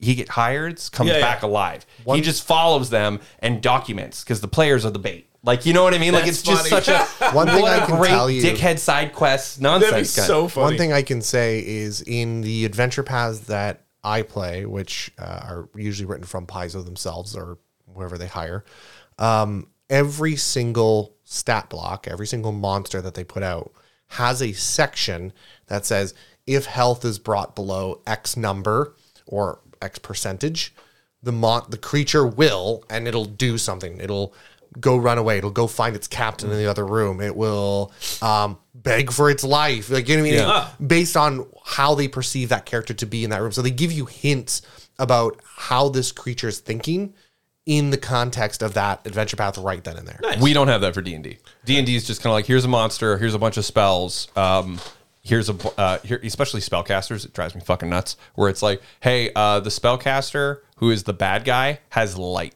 or thaumaturgy Yeah. or like fucking mage hand spells or cantrips that are completely useless that they would never use in combat. And I don't know why they added them to the stat block instead of just saying, here are the five things you're going to do. You're going to blow this spell. You're going to save this one in case he has to go nuclear. And these are like your go to kind of They thing. do that in the Pathfinder Adventure Paths. They'll say at the start of combat, um, if he has warning, he'll buff himself up with these spells. um, because of this reason, uh, you know, because he has the mental state of this. And um, at the start of combat, he might start with this, and then if brought below certain health, he'll do this. Yeah. So that does exist, and the more of important character it is in the adventure path, the more they'll t- they'll Yeah. put in that section. So, speaking of skills and kind of the predictability of what the skill checks do, uh, do you guys allow skill substitution during skill checks? yes, Yeah. Yeah. Yeah. it's a pretty simple one. Yeah. Sometimes. Uh, let, let the depends. player uh, give me a reason why that skill check applies, like how they're trying to change it. Okay. Um, So strength instead of charisma for uh, intimidating That's a very reasonable. is one. the easiest one. That's a Is classic. the easiest It's one. literally what's written That in is the question. Oh, really? Yeah, that's literally that what's is the written. easiest one because like usually that's the one you you kind of switch out. The Yeah. other ones you don't really. Can I use west or can I use uh was it wisdom for arcana or whatever? It does. You don't really change those out in a way, but uh, yeah, and I've done stuff like, um, can I use strength instead of acrobatics to get across this ca- this this pole across a chasm? Well, because there's the balancing aspect of acrobatics. Oh no, I'm just fucking holding on for dear life and just grabbing Yeah. it from underneath like a monkey, and that's strength. Yeah. Okay, fair. Like Yeah. that's fine. yeah, that you fits. come up with a reason to, to Yeah. do like honestly i don't usually when i have my characters come up against a challenge i don't tell them what skill check to roll i ask them what do you do and i based on the way they're describing what they're doing i go okay give me this roll and usually it's pretty accurate because it's pretty obvious Yeah. and sometimes they- on the rare occasion they'll go well adam i think it might be this roll and i'll say okay tell me why N- usually they're right okay. and i say yes go for it cool. Cool. Excellent. pretty simple answer Actually, so you guys have been doing this for a long time. You said you've been doing it for how long, Rich? DMing Yeah. or playing. DMing. Okay, DMing four or five years. Okay, quite a long time. Not- now. not You've that- been doing it for a while too. oh almost Adam taught me how to play. Oh, okay. Yeah, my introduction to D and D was uh, getting a dice game at Christmas from my aunt when I was like nine, Yeah. and having action figures and not really knowing what D and D was, so Yeah, yeah. setting up dice. And then in college, we would party at a buddy's house and do copious amounts of drugs, and we at one point borrowed uh, his girlfriend at the time's dad's old D&D books and boxes and flipped through those but we were way too messed up to really kind of focus Use in so D&D and this would like this was like OG or like second edition stuff I Yeah. remember the covers he had all of them it was gorgeous Wow. but w- at that point it was just more math homework so it wasn't like hey here's a game it was just very much just like well you're not going to run it on mushrooms or you're not going to run it Yeah. you know inebriated I'll say so So now, because of your experience, how would you handle parties that are a combination of newbies and experienced players? How do you go about doing that? you want to take this one yeah this is for me this is super easy um actually i'm i have that situation coming up i think it's not 100% for sure i think it's pretty close to 100% um in a few weeks from now uh, we're doing a uh, we're doing a side quest because my current dm plebeian amanda uh, has to go to school so she won't be my dm for a little bit so i've got to i've got to take over as dm and we're bringing in a new player for that short period introductory and the way we're doing it is I've because again I've got all bunch of experienced players. I've got that guy's friend, so you know so the person who brought him into the game, uh, sitting next to him. And what's happening is this player is sitting between me and the uh, his friend. This way he feels comfortable with his friend, but also as the DM, I can be as close as possible to help him out. Here's the real trick, especially with something like Pathfinder, where the rules can be a bit more complicated complicated. I don't want to say complicated. It's the same rules as DM uh, as D and D. It's just um, it's m- more mathematically laid out. It's just poorly laid out. Um, basically, I don't tell him. I, I don't do the same thing I do with other, other players. I say, okay, you tell me what to do. In this case, what I'll say is, he'll. I just you just describe what you want to do. To uh, just describe what you want to do and I will say he'll say, okay, this is what I want to do. I just want describe in human words. Don't tell me the mechanics. Don't use mechanical terms. Just describe in human terms what you want to do. I want to do something, and I say, okay, for that, roll a d20. And usually at this point for the new player, I know his sheet. My job as the DM and the experienced player is to know his sheet Yeah. better than he does. Yeah. And I'll say, okay, roll the d20. Uh, when you roll that d20, add this number to it. yeah Are you Okay. doing pre-gen? Or are you making this character up brand new from scratch? Are you working with the player though to build out the character? a bit of both. Um, it depends on the on the person. Sometimes I might. I don't usually do pre-gens because those are usually shitty. Um, I will build a character for that person. I will usually talk to them and say, "All right, this game is very wild. What kind of video games do you like? Yeah. Um, okay, you like this. Who's your favorite video game character? Look at Adam fucking doing a session zero. I know, This man like, doesn't uh, do session I- zeros. must look like a psych- tricked him. I tricked him into session zeros. See? Okay, tell me more. it must look like a psych assessment or something. It like that. kind of Like, you is, have man. somebody, like, It's- look It- up- it is. It's a fuck- it is. It's a fucking job interview. And It it's is. brutal, but it's a job interview. It is. You just have to know how to read the room. Now, in this case, for this player that's coming in, um, uh, the player that's bringing him in is v- just as experienced as I am, so he's doing the the interview. Yeah. uh, he's doing the session one. He's doing all of that for me. He's Yeah. doing the legwork for me, and he's just gonna report back to me. um, but that's normally what I do is I'll I'll find out and I'll build a character that's simple. The key is I want something that's super simple, Yeah. but also has these little bit of mechanics that can show off features of the game. Yeah, it's a streamlined version of the game. Yeah, exactly. And that's usually what I pull off for them as best as I humanly can. That fits what they like as best as I can based on that interview. Yeah. And then this way I've built the character, so therefore I know it the most. And therefore when he's playing, I just say, roll the dice, do this. Yeah. Hey, just so you know, you could do this in this situation sometimes. Um, I find that normally with new players, the hardest part is um, is when you say, okay, you're in a town and now I leave it to you as, as a player to make decisions. A new player will freeze in place. You got to They will always make start no with, decisions. You got to always start with a question. You got to always start with a question. No, Experienced players, you can kind of do that. I'd start with the obvious question: Where's the brothel? Yeah, that could be. But Right. an It's on experienced, fire. What do you want to do? yeah, an experienced player will will s- not struggle with that, with that in with that open worldness. A new player will. A new player won't know what to do. Right. So you always need to, especially at the beginning, lead the the fir- the first time the new player lead them to the next point of interest, and then after a certain period, once you start to notice them making decisions that you didn't guide them to, Yeah. then you can sort of okay, I'm releasing the reins a bit. Yeah. And then over time they evolve into that. Well, yeah, once they figure out kind of how the game plays. Realistically, I would not introduce a new player, uh, especially a first-time player, into a campaign. That's usually where Yeah. I will run D and D. uh, It's either dinner and drinks, and it's Yeah. more in a style of a board game. Gotcha. Tonight we are doing Yeah. this. There are three there are three fucking apples we have to collect. It's like a Zelda mission or something. It's a little bit more streamlined, it's a little bit more tighter. Uh, not like maybe two combats. Yeah. Mm-hmm. Right? One small one, so they get the idea of it, and then slightly something a little bit bigger, like a centerpiece Yep.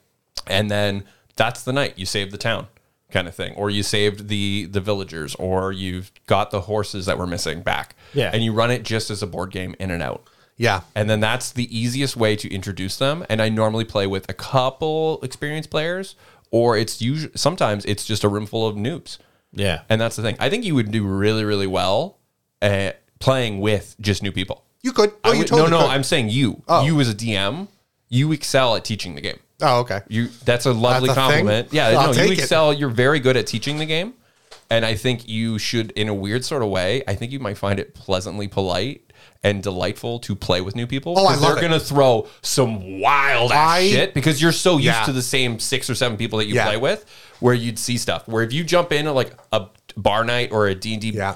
a, a Pathfinder D and D session at one of the board game stores, you would fucking be delighted because you'd be like, "These motherfuckers wanted to pull this shit off, and they, you think I'm gonna let them get away with that?" And then they did. And Yeah. like it's fucking great. I completely agree with you. It's I, I- delightful. I, love your point of not bringing them into an existing long running campaign. Um, I, I didn't say that, but I agree.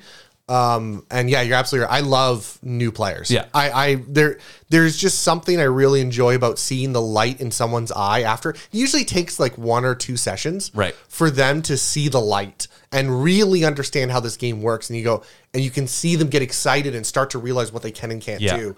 And that to me is a very fun moment is when I notice that light bulb flick. So, Alex, the thing is, is you want to completely avoid, and this is the tricky thing, and the reason why I say a one shot, and usually end the one shot in a cliffhanger, or they get some magic items at the end of the, the one shot, so they want to come back and use those magic items. right? You give them that like loot box, loop, Uh. Yeah, yeah. you know that Yeah, little yeah, hit, yeah. that little Yeah. hit. You know what I'm saying?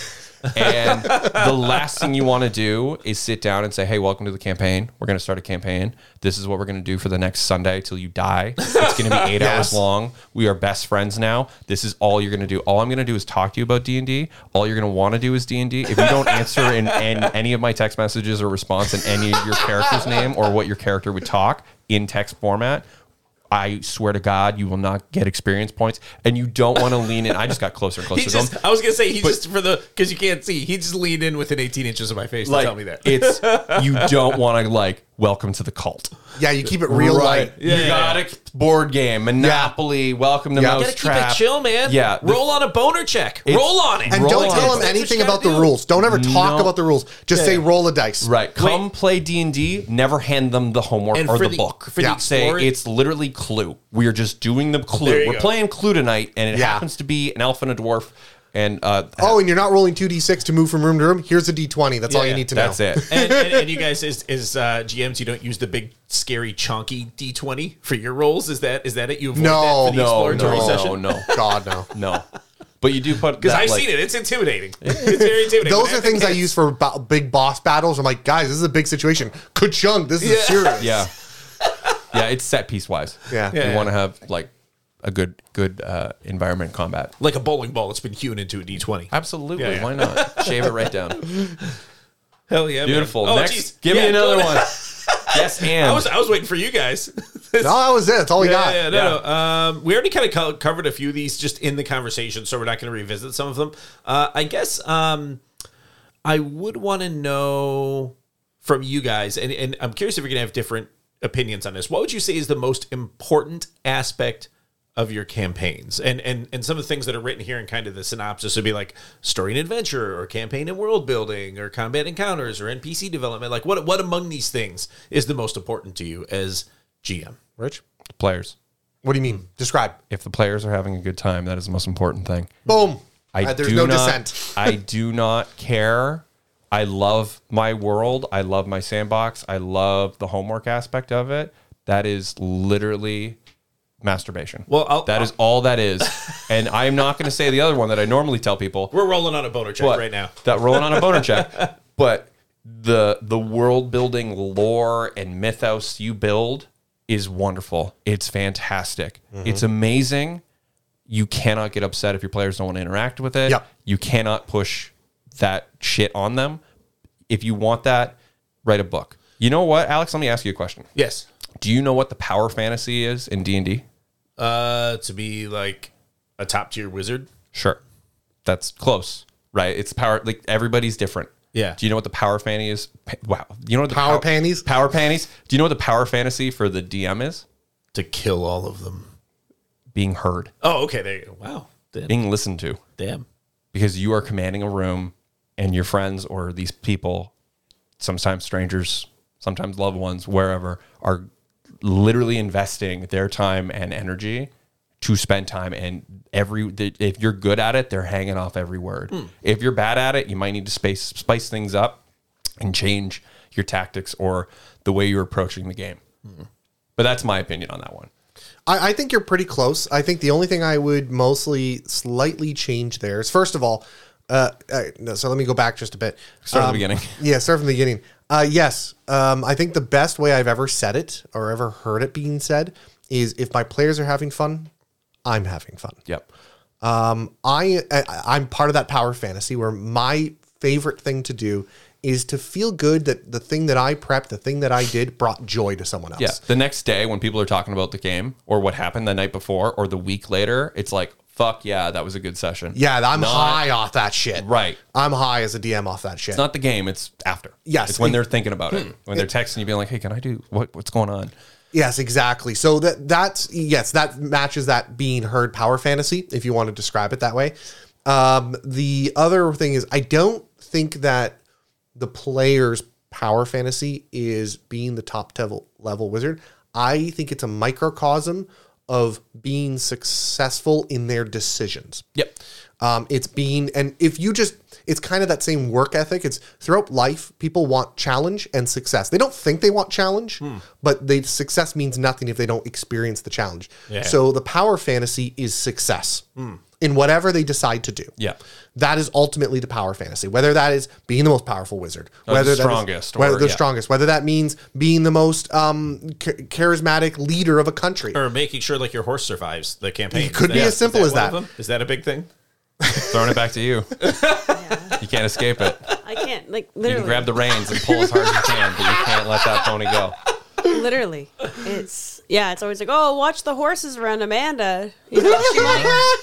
Okay, You told no, that story on here. I was not going to go there. it was uh, it's like the never-ending story because I think we were going to like a, an island that there was like this weird like culty thing happening, and we I locked the horse up, uh, in like the tree line. Oh no, that was another one. That Oh was my the second- god! that one got There's a lot- eaten by multi- harpies. Multiple horses. So the first one we were trying to escape, it was like a bog, like you know. In my spell book, I was a warlock, got eaten by like an alligator boss guy, As you do. and the horse, much like the never-ending story.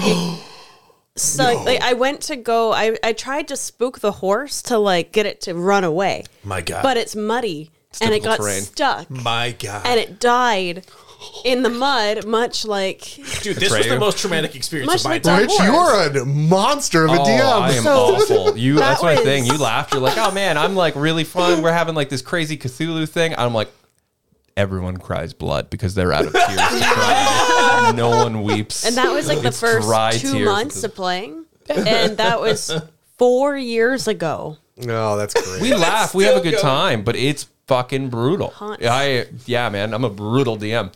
Damn, It's a dude. fun time though. Uh, the other thing I would say though for the question is when even when I'm building like a town, the first thing I do for my world building is I don't build the town or what the town's called. I think what's something the barbarian can do in the town. Yeah. What's something the bard can do in the town. Do those overlap? And I write like three or four things down that are like mini games, side quest bullshit for those ca- not those characters, but the classes yeah. and then I build the town around that because your players aren't gonna they're gonna go shop quick. They're gonna Hmm. Yeah. go to the blacksmith and get their tools and gear re- fixed up and shit. They're gonna Gotcha. go drink and sleep. That's three things. Yeah, It's a city. What is happening in the city? yeah. so what are your players gonna interact with besides the three mechanics that the game offers, which is eat, sleep, buy gear, get the fuck out. Yep. That's Right. that's. A, I so always you have to build the world around those players so specifically to give them stuff because we've had it where players want to go shopping because they got all this gold and they want to buy the items or they want to go buy the magic item or whatever it is. And then they go, well, fuck, we spent eight days on horseback getting to town because the dungeon isn't, you know, down the Yeah. street. It's not the 7 Eleven. So Yep. they walk in and they're like, "Fuck, okay, we're here. What's what are we doing?"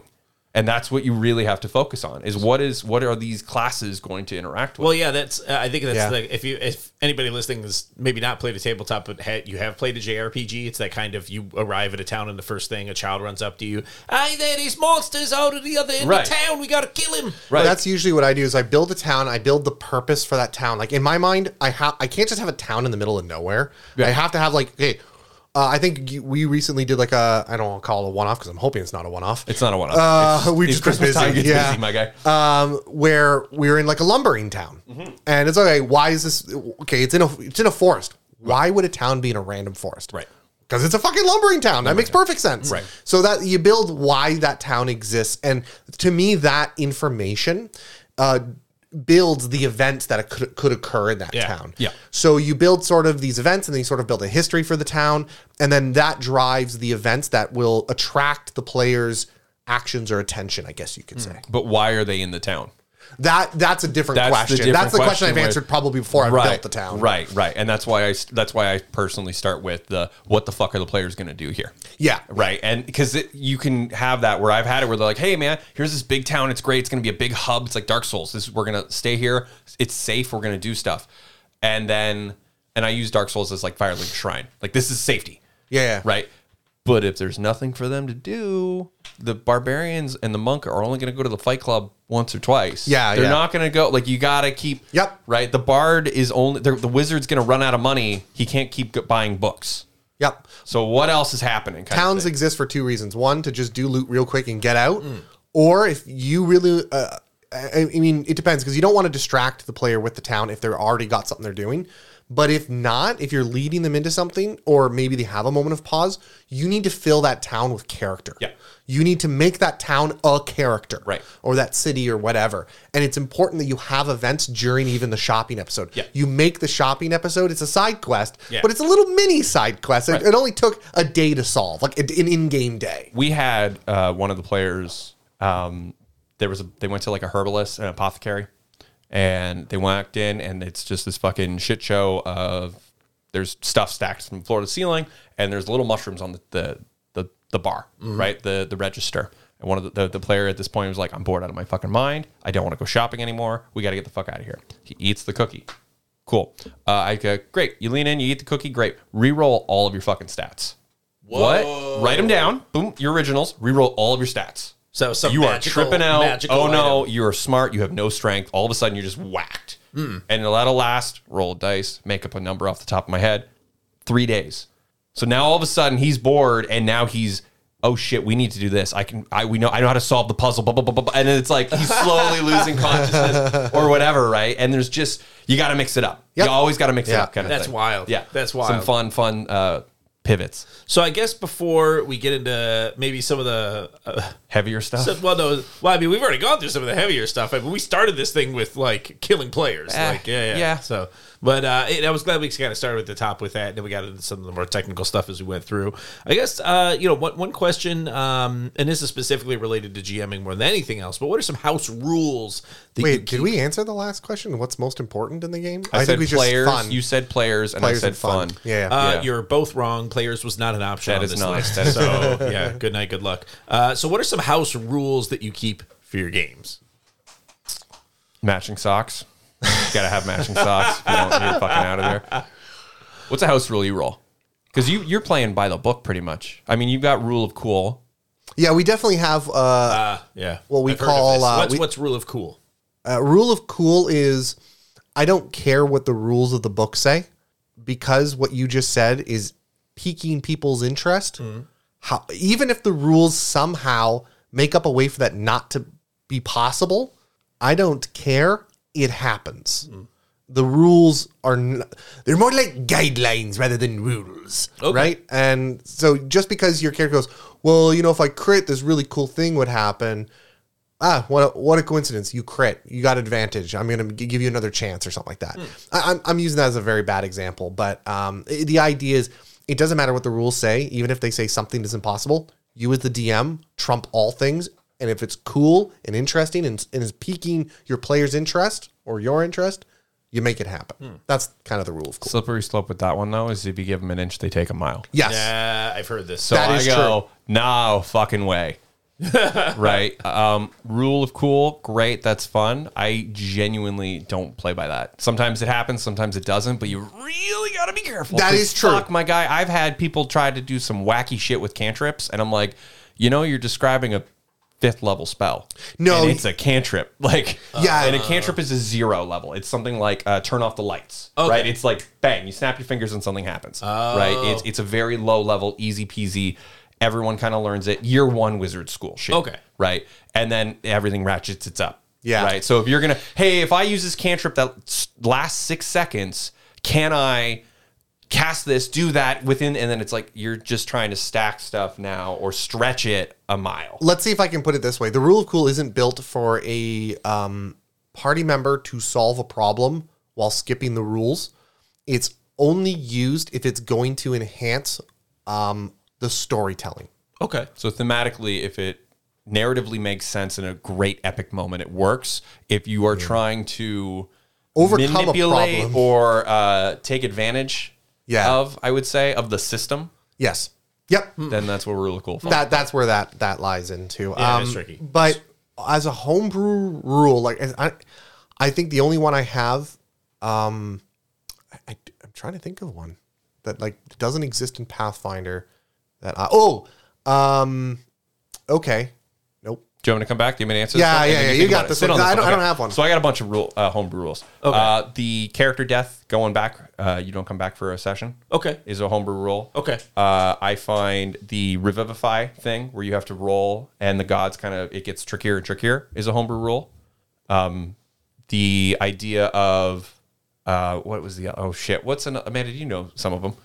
No, no idea. Um, I, I don't really play by rule of cool because my characters or my players really kind of get away with some wacky shit. Okay. Uh, I do like the idea of shopping episodes and having to buy material and spell components very much. The idea of them uh, not having uh, just a empty Zelda purse. okay. Well, they'll go into a town and they'll buy gems Yeah. from dwarves and exchange like all of this coin so they don't just walk through with bags of gold on them. Right. And they'll have smaller things they can go in and exchange. Kind of, it sounds dull and shitty. It's banking. Yeah. But they're also interacting with the world. yeah. Right. And if a big town, if they, they the player walks in and he's got a, a, a diamond worth $10,000, good luck selling that to the blacksmith Right. because he's going to go, I don't know what to do with this Yeah. right? And it just kind of makes the world feel a little bit more lived in in a way. But that's also not necessarily a rule as much as it's a mechanic that we have. Yeah. I mean, it, it, ma- it makes sense because like it, it Backpack full of gold. yeah, e- every every action can't be equal in every scenario. You Right, know what I right, mean? Like right. It's yeah. Yeah. Okay. My homebrew rules are more mechanical than they are thematical. that's fair. Um, one is I don't deal with encumbrance. I do. And I, I do on some occasions. There, every rule can be broken. That's the fundamentals of this, by Okay. the way. It's you know just like the English language, every rule can be broken Yep. as long as it's poetry. Um, basically, every one of these rules can be broken at some time, but they're fundamentals that you can generally expect to be true. One, I don't deal with encumbrance because it's unless you're in a world, unless you're unless you're in a scenario where encumbrance matters, like suddenly you're in a plane of existence where gravity is much higher or something like that. I don't give a shit. I don't care. Like I, I just I, it- we're doing so many things at the table. Yeah. I don't care. Same with rations. Uh, it only matters early first levels or if there's in a very desperate situation. But wouldn't but wouldn't eating something also be potentially a way to like raise HP or something? you can like that? technically have there's this little oversight that they have where you can have a character roll if it's available to find food they forage Yeah. but that's only if it's available Oh. Okay. so the difference to that with the rations is the rations is a step closer to the old school dungeon crawler of old school d&d where you go into a dungeon and it's 10 levels deep and Yeah. it's going to take you a week to get to the bottom and you can't find food Gotcha. because all the food is spoiled or Gotcha. it, there is none and y- you're not going to result to cannibalism or stuff will make you sick like Yeah. disease and poison and stuff so that's where you have to count rations that's where you also have to count torches and arrows and shit it's a different style of game so you don't play the dungeon crawl Uh, we don't usually play the dungeon crawl, and I think that's part of. I think a large portion of that, and this is interesting because it comes out of inherent in how Pathfinder uh, designs and is existent. Right. What happens is the combat day, the adventuring day for an adventure, is only about four hours at most. So by the time you're level seven ish, you can go into a dungeon. You'll go into a dungeon, go in for four hours, maybe, and then you're out. So you very rarely, very rarely after seventh level or something, stay the night in a dungeon. You're usually you, you can usually teleport out and get to a town. So most of the time, by the time you're you know level seven to eleven, you're sleeping in a in a comfy bed every night. Oh.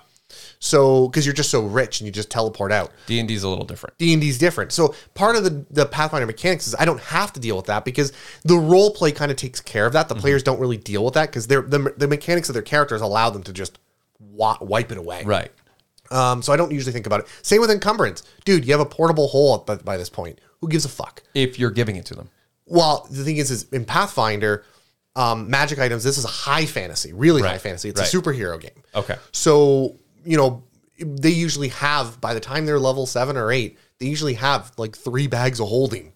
yeah see that's the yeah that's the difference So in you- style. you that's ha- the difference in play style even Yeah, for and, us. it, and it's also part of built into the Pathfinder Yeah. mechanics. D and D is very much lower level magic, so you have to think about those things. It, it- no, it honestly just depends on the style of play. Oh, that's Because there true. is the three different like pillars, right? You can have super low fantasy, very sword and sorcery, where there is one magic sword, there is one gold ring, right? Mid tier where everything's yeah, it's Game of Thronesy more, right? A sword will light on fire, and there's some magic and things are pretty pretty cool. Then there's high fantasy where everyone's fucking teleporting and there's magic carpets Right. and like dragons are fucking ripping through c- cities and all kinds of See, wild shit. In So this one, in in the way we usually play it, uh, and this does drive these kinds of mechanics, these decisions, these homebrew rules, is this is almost like kind of like the DC universe. Ninety percent of the time.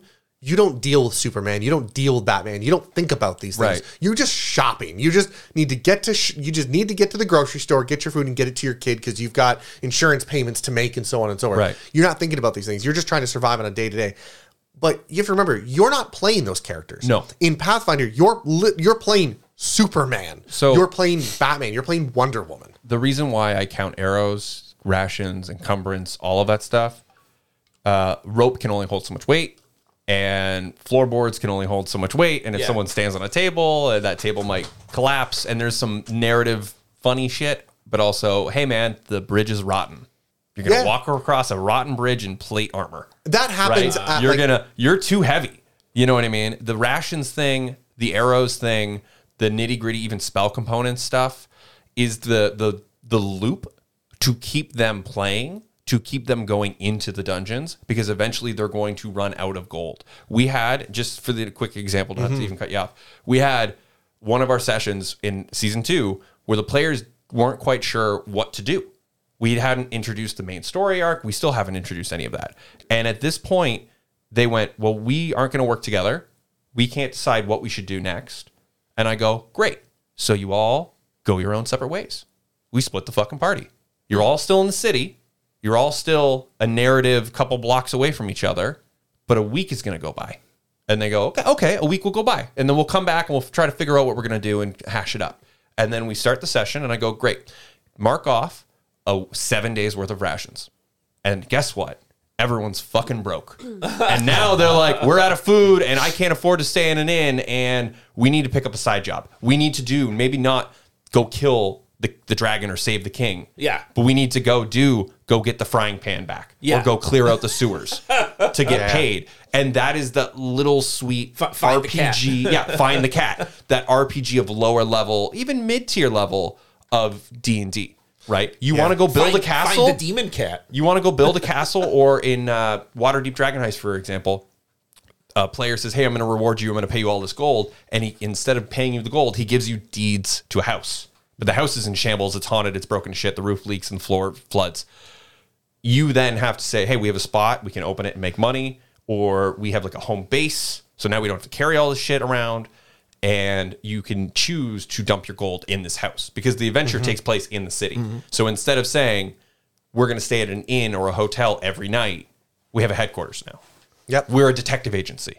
Yeah. We're a private like you can you can shift just into different styles Oh. Yeah, yeah. of play. And That's also cool. that also falls back on reading the room and understanding what your players want and what they're going to interact with when you put it in front of them.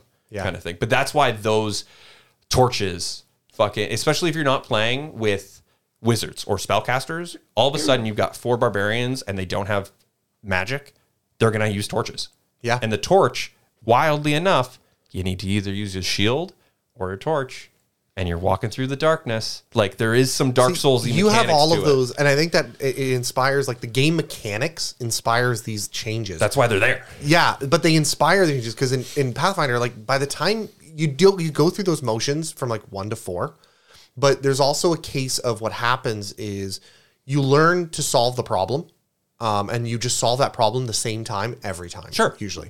And so my players will be like, hey, listen, I've done one to four 10 times. Sure. Because they've been around the block. They don't give a fuck anymore. Yeah. They're done with that. Yeah. Um, now, that's being said, there are some times where me as a DM, when you're one to when you're level one to four, and you're like, no, no, my guy, you're not in a s- near a small It's town fun. with one to Fletchers. Four, one to fun. One to four is fun. really fun if you're used to playing high level stuff. Yeah. Because now it's like, ooh, we got to rethink this. Yes, Hang but on. once you're like level four in Pathfinder, by the time you're level 4 Mm-hmm. you you're sitting there with a sword that's worth, if you were to calculate in our our money's term, ten thousand dollars just in a sword. By the time you're level seven, which usually seven is a very key moment in, in Pathfinder, by the time you're level seven, you've probably got an entire house mortgage, the cost of a house. You're wearing the value of a house on you. So it's like, oh, really you're broke to go to the like and then that's not even including the loose change you're you literally I, I think i've got we're i mean we're level 13 so we're only halfway through we do go to 20 we're just just over halfway and our party not only am i sitting on like a country's worth of value just in my body the party loot has double that So it's rare. It's rare in D and D to go to twenty. Most times the game kind of peters out around seven, eight, nine, or ten. Okay. People don't like there is twenty. You can go to twenty, but it's a lot of work. It's a lot of time. Yeah. You don't just yeah, and that it's a fine tuned balance unless you're playing like a, s- a superhero game like Adam's describing. Yeah. You don't normally say, hey, every two sessions you're gonna level up. Oh, bang, bang, bang, bang, bang. This is like, Yeah. hey, you're level three till depending on XP, depending on story quests or chapters, Yeah. right? Because you'd write eh, depending on how you want to write or how you play through your book. Uh, within the written adventures, it's usually every chapter you get a level. But Okay. that chapter is going to take three, four nights, Uh. five nights usually, Yeah. sometimes, unless you're flying through it because Now- of time. normally yeah you're we do level every two sessions on average um, but that's also because we play from 1 p.m to 8 p.m on saturday Yeah, you got a seven-hour Gotcha. game. we got a seven hour game so we do a lot in that seven hours so you, Right. you earn a lot of experience but yeah you, you're absolutely right it's that we level up a lot quicker and we earn a lot more money so at some point by the time you're like level four you're literally like oh do you want to spend the money to stay in an inn motherfucker i'll buy the inn at every single town i go to Yeah. See, depending on where they are in the map for us, there's no gold in the town. We're in Yeah. a village. There's no gold. It's like silver because they're, they're poor, poverty line. Mm. Yeah. Yeah. Right. You have to adjust. Okay. You have to kind of build out. Right. There's maybe the tax collector will come through with some gold coins. Yeah. But that's about it. Unless you're going to rob him, but he's hiring the bandits yeah pressuring the ta- you know what I mean? Like, Interesting. so it, it's just that uh, that world building aspect of it. and it's different based i feel like the the mechanics of the game almost inspire that Yeah, um, and also the theme of the adventure itself absolutely, absolutely. Alex, give us another one. So let's let's go with the hard hitting one because we're getting late here in the uh, in in the session here in the in the in the, in the town hall that we're doing here. so, do you think the DM can win? Yeah, I think we talked about that in a weird sort of way. I think Yeah. after for me, I thought this was going to be more divisive. no man. I think for me, for me, it's when the players are talking about the game after. Okay. It's when the players are talking about that cool moment their character did. okay. That situation where they fucking feel like a rock So star. that's more fulfilling than Oh saying my God, actually yeah, absolutely. managing to kill off all the players. granted, for me personally, I will say there has been times where I will be in the D and D room and I'm sitting there on the computer and I'm I, the session has ended and Amanda will come in after and I'll just kind of like real cockily ask me like, "Hey, honey, how was D and D? Did anything exciting happen tonight?" Because like some shit went down and I'm like, you know, and I'm like, "Oh, what what new and exciting things happened? Like, what's up?" kind of thing. Was that fun? Was that not great? Um, but usually the telltale is when everyone like the next day or when she's just like, hey, my phone won't stop blowing up. Yes. Ah. Because some fucking shit went down and everyone isn't like they're the wheels are turning and we don't play for another two weeks. That's oh awesome. fuck. That's thing. I think the divisive part of that question is eh, there's the argument of in at least in combat or in competition, the DM plays the villain, and the villain must always lose. So the question is, can the DM win? Well, here's the deal: I am not the villain. I am not yeah, the ref. the character. I'm a, I don't want to say I'm a referee. I'm a world builder.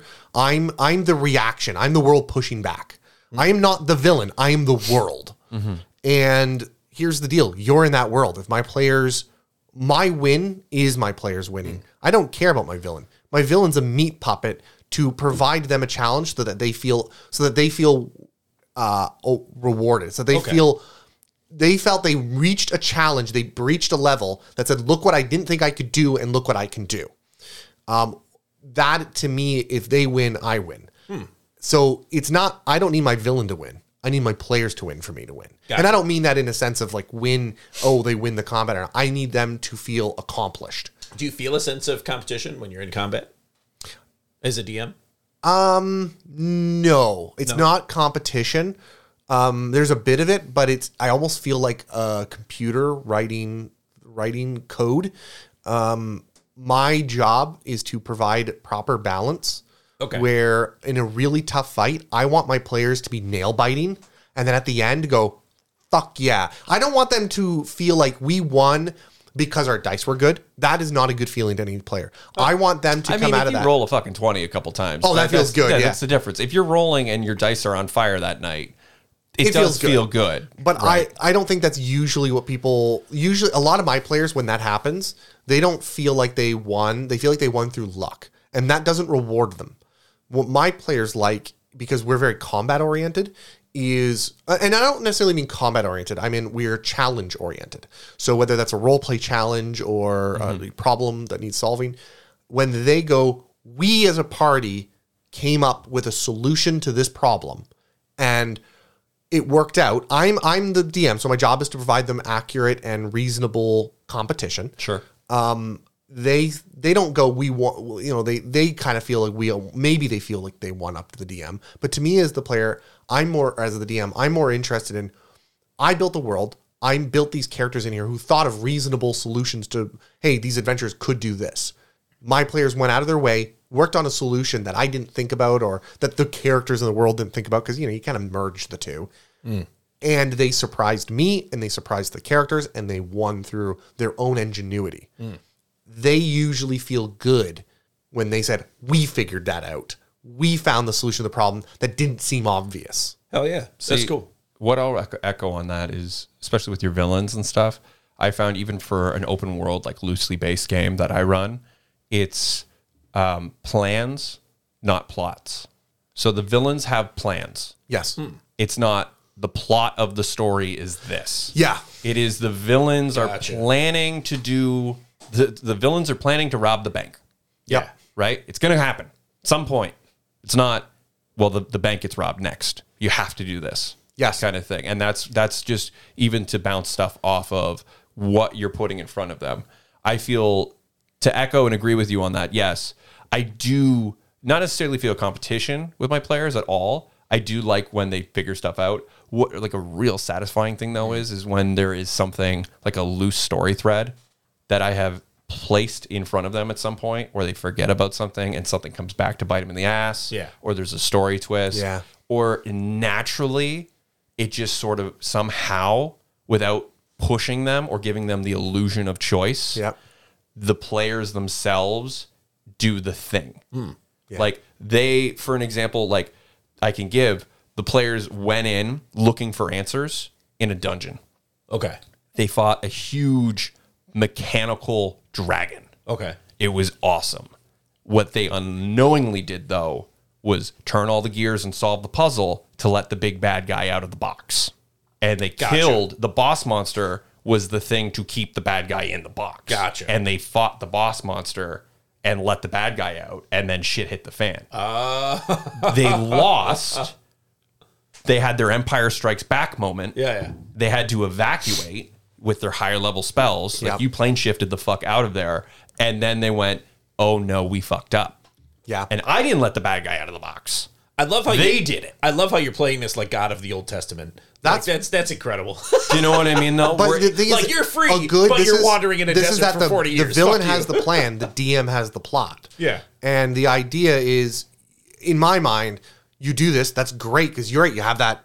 they did it naturally. I they didn't have did to it. set They anything made the up. choice. Uh, We're going here. Okay, cool. but at the end you must always come back and provide them the closure of dealing with their problem oh yeah, absolutely. that must always happen um, but sometimes you don't and you get loose ends and that's how we're in season two loose that's Oh. ends where are great. stuff that's where stuff will show up in season three like that's where stuff where i'm just i have had so many loose ends and loose threads that i can't talk about right now because my player my, some Yes. of my players might listen to this episode but there is just shit in the wild Yes. that now those old characters we've jumped 10 years later in the future and now completely different new players and completely different new characters are having to deal with the consequences because like hey this is a, like the world almost ended what does that look like going forward session one we had a vet throw a fucking pint glass across the wall and start screaming at one of the adventurers saying you don't know what it was like i was there that day i was there when the towers fell and it sucked the air out of the room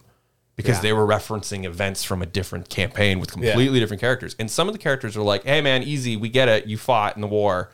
We respect you." And some of them were like, "Fuck you, old timer, sit down."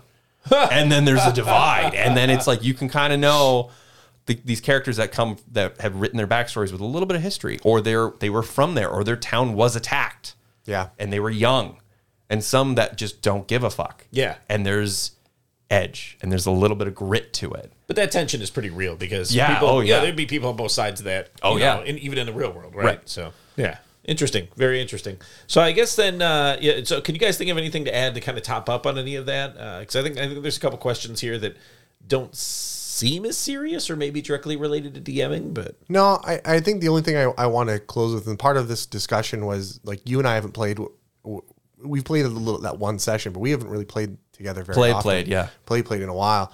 And I part of the reason why I wanted to have this conversation was because, like you mentioned, I kind of brought you into this world. He's gonna propose. Yeah. oh my god, here it He's is. gonna propose. Um, Here it is. beautiful. It's no, really I fun. very much enjoy that how this game can, eh, eh, you know, we play, you play D and I play Pathfinder, Yeah. but how this the ideology, the tabletop RPGs, can branch off to not vastly different, but different styles of playing can do so much, and it's one of those like father figure things. You're like, he's grown up so much. Oh my god! Wow. it's it's nice to see that the game can do that. Yeah. um, and it's nice to see when people take that on and and move forward with it. well, that's lovely. Oh, that's awesome. Adam, you're all teary eyed. You're making me all teary eyed. You Aw. big sweet boy. What I'll ask you then, uh, realistically then, how long do you prep? What's your prep time Well, look that's an like? interesting What's your prep time look like? And then I want to ask you one more, and I will hold that. So, what's your prep time look like? Because mine is fucking days. My Yours is crazy. days, Um, days of prep. depends on how, how, how it, it, it's a tough to calculate. Okay. Because um, it, it, there are so many. Like I'll be sitting at work. I'm thinking about. Mm-hmm. So am I. I'm thinking Yeah. about the story Yeah, plot. I'm listening to I'm listening to like background ambient music and Yeah. stuff like that. I'm listening Yeah. to like ocean sounds and thunderstorms. yeah. Yeah, Yeah, I'm and stuff at shaving my. work. uh, I'm shaving my head in the shower, and I'm doing character voices Yeah, and yeah. practice. So like it's hard to it's hard to quantify. Yeah, yeah. Mm-hmm. Um, because you have all these little micro moments throughout the time. But how much do I sit there and spend? Because I remember I play based on a book. Yeah. How much time do I sit there and spend reading the book and prepping and looking at stat blocks and stuff like that to get the combat right? Um, it depends. Uh, if it's a normal, I'll call it a normal day. You know, every n- most common days, it's probably three hours. Not a whole lot. That's all I've right. gotten pretty good at it. Yeah. But if it's a pivotal RP moment that I think is going to be pivotal, or I know I want to get something done, or something a little outside the book, or it's a boss monster session, boss monster doesn't necessarily mean like boss combat. Could mean boss roleplay. Yeah. Yeah. Um, boss challenge, I guess I should call it. Yeah. Um, I- it'll probably go up to like eight if I really Wow. want to go crazy. Wow. And then it's over like the course of the week or whatever you'd play. Yeah, absolutely. Or, or we'd play every two weeks. Yeah. So it's over the course of two weeks. That's you know looking up monsters, and taking the base monster, finding out their their drive. What else could they be doing? You know, based on what the characters have done recently, because usually they're fucking with the system. Right. What would they do? How would they change this? Okay, now also go into the combat. How, what balances? What things could? Like I said, I always mess with the bosses. I always add something. Yeah. How can I add it? How can I add it so that it's role play to that character? It's not just something I mechanically added.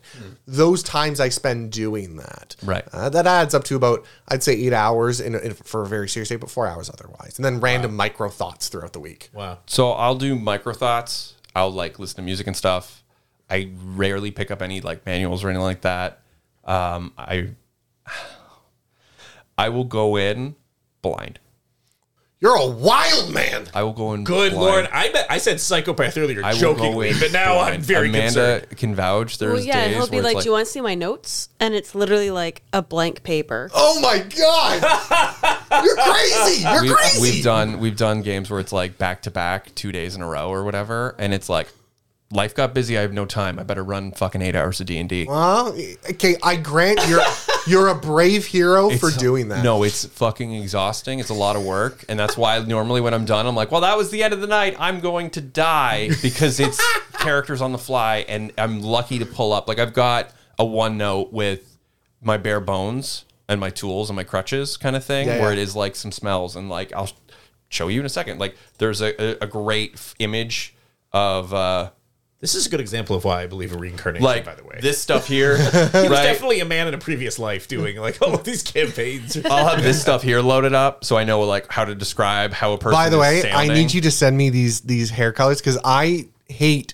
I am very bad as a DM describing random things that come up. I love this. oh my god! So this shit So like I've got little like maps of So honestly yeah. grade school writing stuff. Yeah, so right now we're looking at an image, and the image is just it's it's the every landscape feature map. So it What has, is like, a Messiah? What is an oasis? What is a dune? The difference between a strait, a channel, a a fjord, lake, or Yeah, yeah. a bay, like little shit like But- that. but what is what is a, a iceberg? Couldn't fucking tell you. Okay, well, couldn't thank tell you. goodness we have that picture. But so there is those crutches that I've set up, and that took about an hour of just kind of pulling and stuff. Cobalt Press has a lot of great information for that, but it's rare for me to really. And I fucking feel terrible as a DM because I'm like, players, you got to do your homework. I need everything done, ready to go, and I'm looking at a blank piece of paper.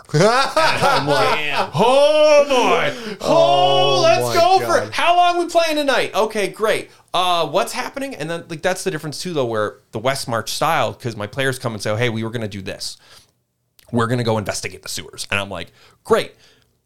You find an entrance to the sewers, blah blah blah, and then I'm like, I'm fucking pulling, and I'm looking for maps to pull. Wow. Like, and it's it's You're good. a wild man. It's it's great. It's exhausting. It's really thinking on the feet for improv and stuff. But it is rare for me to prep a session. So usually I end Rare. up prepping in the grand scheme because again I read books, so it's easier for me to. I don't have to create the world. I just have to understand it. Oh, yeah. And usually what I do is I'll read the books and I'll build a in a mental map of really what's going on behind the background because a lot of these books are here's the front end and here's a little bit of back end and I'll usually have to build a little bit more.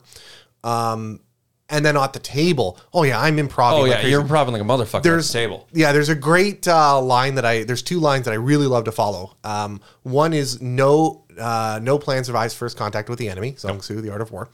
Uh, second of all is a general. I forget his name, but he's a Civil War general in the U.S. No, this is Robert E. T. Robert E. Lee, Robert E. T. probably not. I rubbed that E. T. Ulysses S. Grant. Uh, no, he said planning is necessary. Plans are useless. Yeah. So the act of planning and, and understanding the world you're doing is useful, but understand because of the art of war, your plan will fall apart. Yeah. But if you did that planning session, you can quickly make new plans on the fly, and that is a part of um, improv. Yeah. You can quickly improv what you need. So I spend a session mostly learning about the world that I because I don't I'm not I don't I'm not creating my own world. I have to follow something that's Yeah. there. So I'll learn what's there, it, mentally expand upon it through those micro thoughts throughout the, the week, and then when the time comes, yeah, you could bet your ass I'm improving. Yeah. But I'm improving with an understanding of this villain is doing this, so I'm improving. This isn't what he said he's going to do in the book. I'm improving something else. This is what's got to get done today. Yeah. it's how we get there. It doesn't matter as long as the plane lands. exactly. Right. Yeah. That's cool. Yeah. It's a good way of doing That's cool. That's cool. Um, okay. What's something that you have learned DMing, and in like a generic way? I will say personally, uh, boundaries.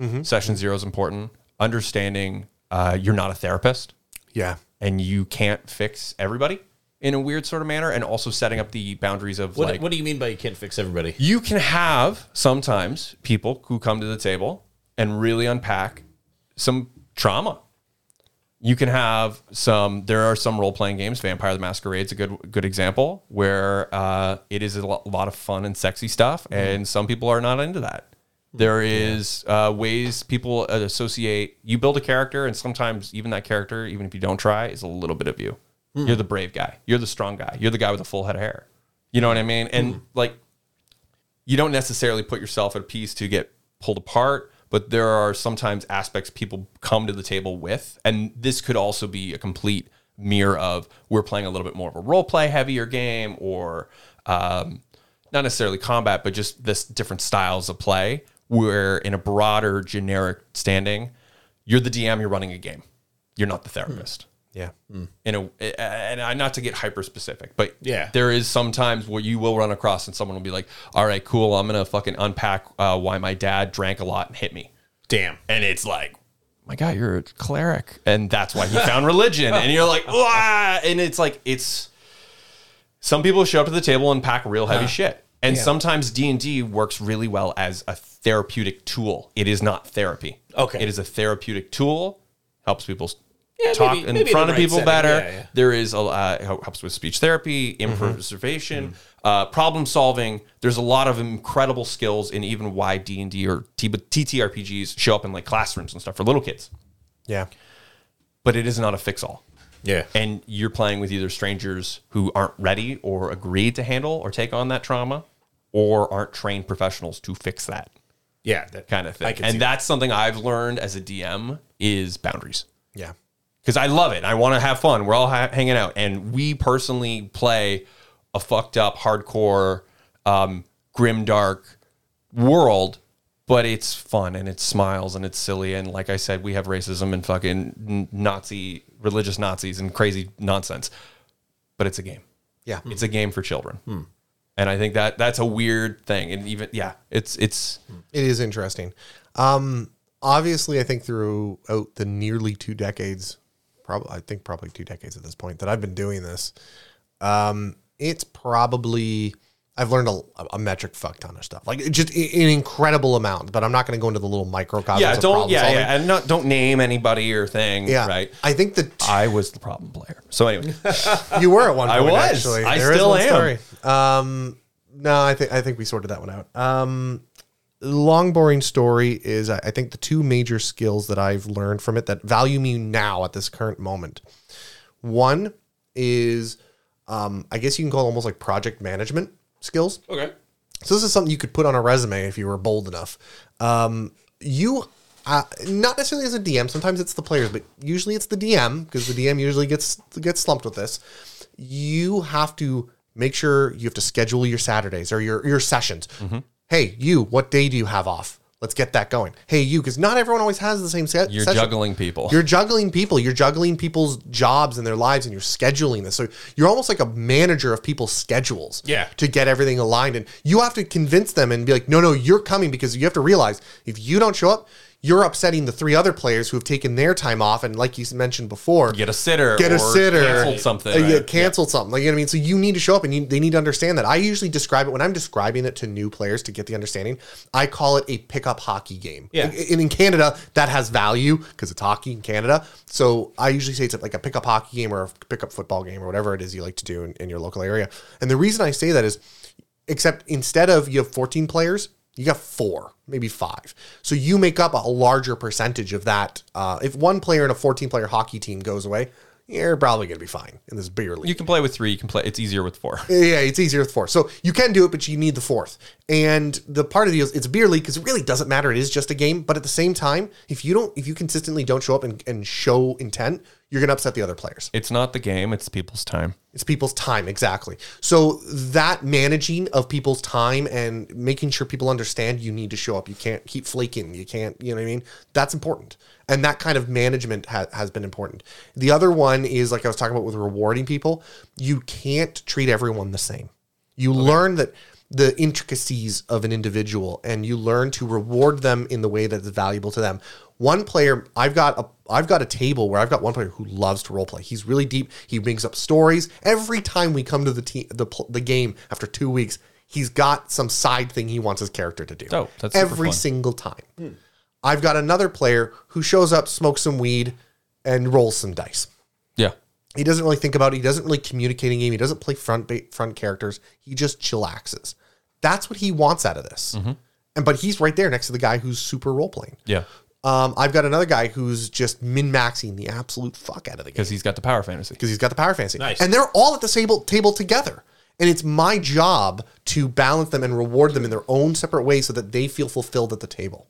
You can't always give them all everything all at once. You can't do that. But you have to each challenge them individually. So you have to treat each person individually, but also as a group. We also let me interrupt you just for a second. Yeah, I'm done. We have other groups like that where we have the mid maxer. We've got the role player. We've got a couple role players that'll play off of each other. We've got some that are main character energy, Mm-hmm. and we also have some that you didn't mention that you have had played with before, where they just fucking sit and take it in. Yeah.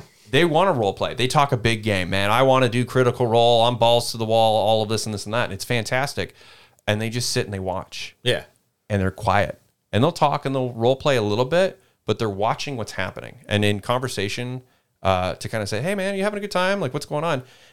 Everyone processes stuff differently. Same thing with like fantasy or uh, imagination, improv, comedy.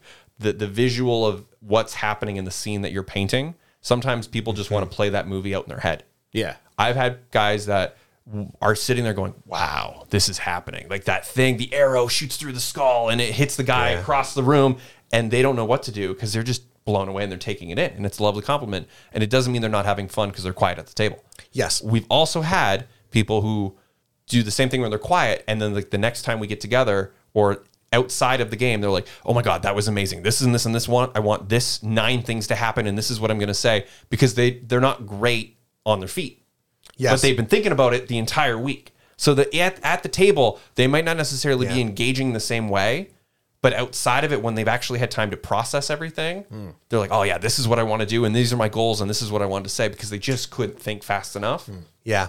to have that epiphany. Hmm. So and that's they still come with that energy. It's just not at the table. Yeah. A- And that's part of the thing is that's what I'm talking. That, That's that's okay, a and really that's great okay, example. yeah. You need to learn the different. Intri- you learn this is a skill. This is a management skill Yep. that I use at work, where I learn what uh, what people enjoy and how they interact. I've had people come to me with, I you know, at work they they can't talk to me face to face about a solution. They prefer texting yeah. They write it down. they're just as smart as everyone else, but they just communicate differently. Yeah. And those types of skills and those types of people understanding has been extremely valuable in my personal life. So that's that's a strong lesson I learned from this Mm-hmm. Nice. game, exactly as you're describing. It's Yeah. a great example. That's awesome, man. That's, awesome. I guess you know. My final question, a very serious question, uh, from what I gather, is at what point does grave robbing become archaeology? Ask the British.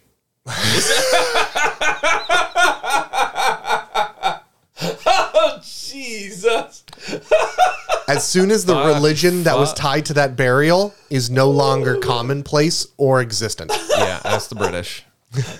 Fucking Indiana Jones is the thief. It belongs in a museum. Yeah, no, absolutely not. Alex, Yes. would you ever DM? Have you would- played? I, I've, I've played a little bit. Uh, most recently, I would have played with you like years ago. Okay. Um, but yeah, I, I would probably not DM. I would love to NPC. I would love to play a character in one Yeah. of your guys' campaigns or something. Like Sure. I do the I do the Steve Irwin uh, monster study kind of guy. I, love I it, can I pull love that it. off for an entire season. That's I a can fun do that. character. I've got a ranger over here if he's gonna ever play. I, Yeah. I could do that. I could pull it off. I could pull off the accent Yeah. for an entire like eight hour span. So well, I think everybody could do it. I think everyone should do it at some point. But obviously, if it's not your comfort zone or it's just not for you, and that's okay. if I had the time, I'd be playing right now. yeah, I think I, I think that's mainly what the thing was for us was when we started playing other games like board games and shit. It was like, why aren't we playing D and D? Yeah. like this is great, but we could just be doing this in D and D. Yep. kind of Yep. thing. And getting something out of it. Yeah, in a way. But yeah, cool. I wouldn't do it though. Oh, Take so us home. th- I- I- guys, incredible conversation. So I, I think in terms of coming up with like the all-in primer for a, what a DM is, what a GM is, I think we pretty much nailed it down today uh, in in what about a two-hour span here. So hopefully, uh, hopefully people who are interested in learning a bit more about it, listen to it, and gathered something from it. Uh, I would love to know what people thought of it. So if you have something else you'd like to add or something we missed, please make sure to comment on this post on Twitter. You can find it at find us at Ronin Geekery on Twitter, and you can also find Rob at RB uh, no. Rich, where do we find you? the last time I'm on this fucking show. If you think, yeah, I, I hope you enjoy Die Hard, motherfucker. You, you will not be back. It's On, at, at Geek Movie House. uh, yeah, Rich is at Geek Movie House. yes, and uh, you're at. Wait, wait, wait! Don't tell me! Don't tell me! Don't tell me! Uh, Amanda's on there on Twitter at Nintendo Geek. Yes, and I, I made a post. I made a joke the other day. I'm getting better. Yes, What is that joke? Let us. Uh, the joke was that I can't wait uh, for the new Warhammer show because my favorite part's going to be watching all the uh, unpainted armies in live action. Hashtag Warhammer. I'll retweet it. That's good. Brutal. That's good. Yeah. um, thank you very much for moderating, Alex. Thanks for having me on. Uh, you can find everything else at Raised by Spoilers, where we do a fun little movie show with uh, the other half of the crew here. Adam. I've got, nothing anything to wrap 'cause, up? You know, you've mentioned RBS, or you've mentioned RBS, you've mentioned Ronin we mentioned Geekery. all Oh, the things. We All I- did. I'm not a part of anything else. right. Okay. Thank you so much for listening. Have a great week, and we'll see, we'll talk to you next week. Cheers, everybody.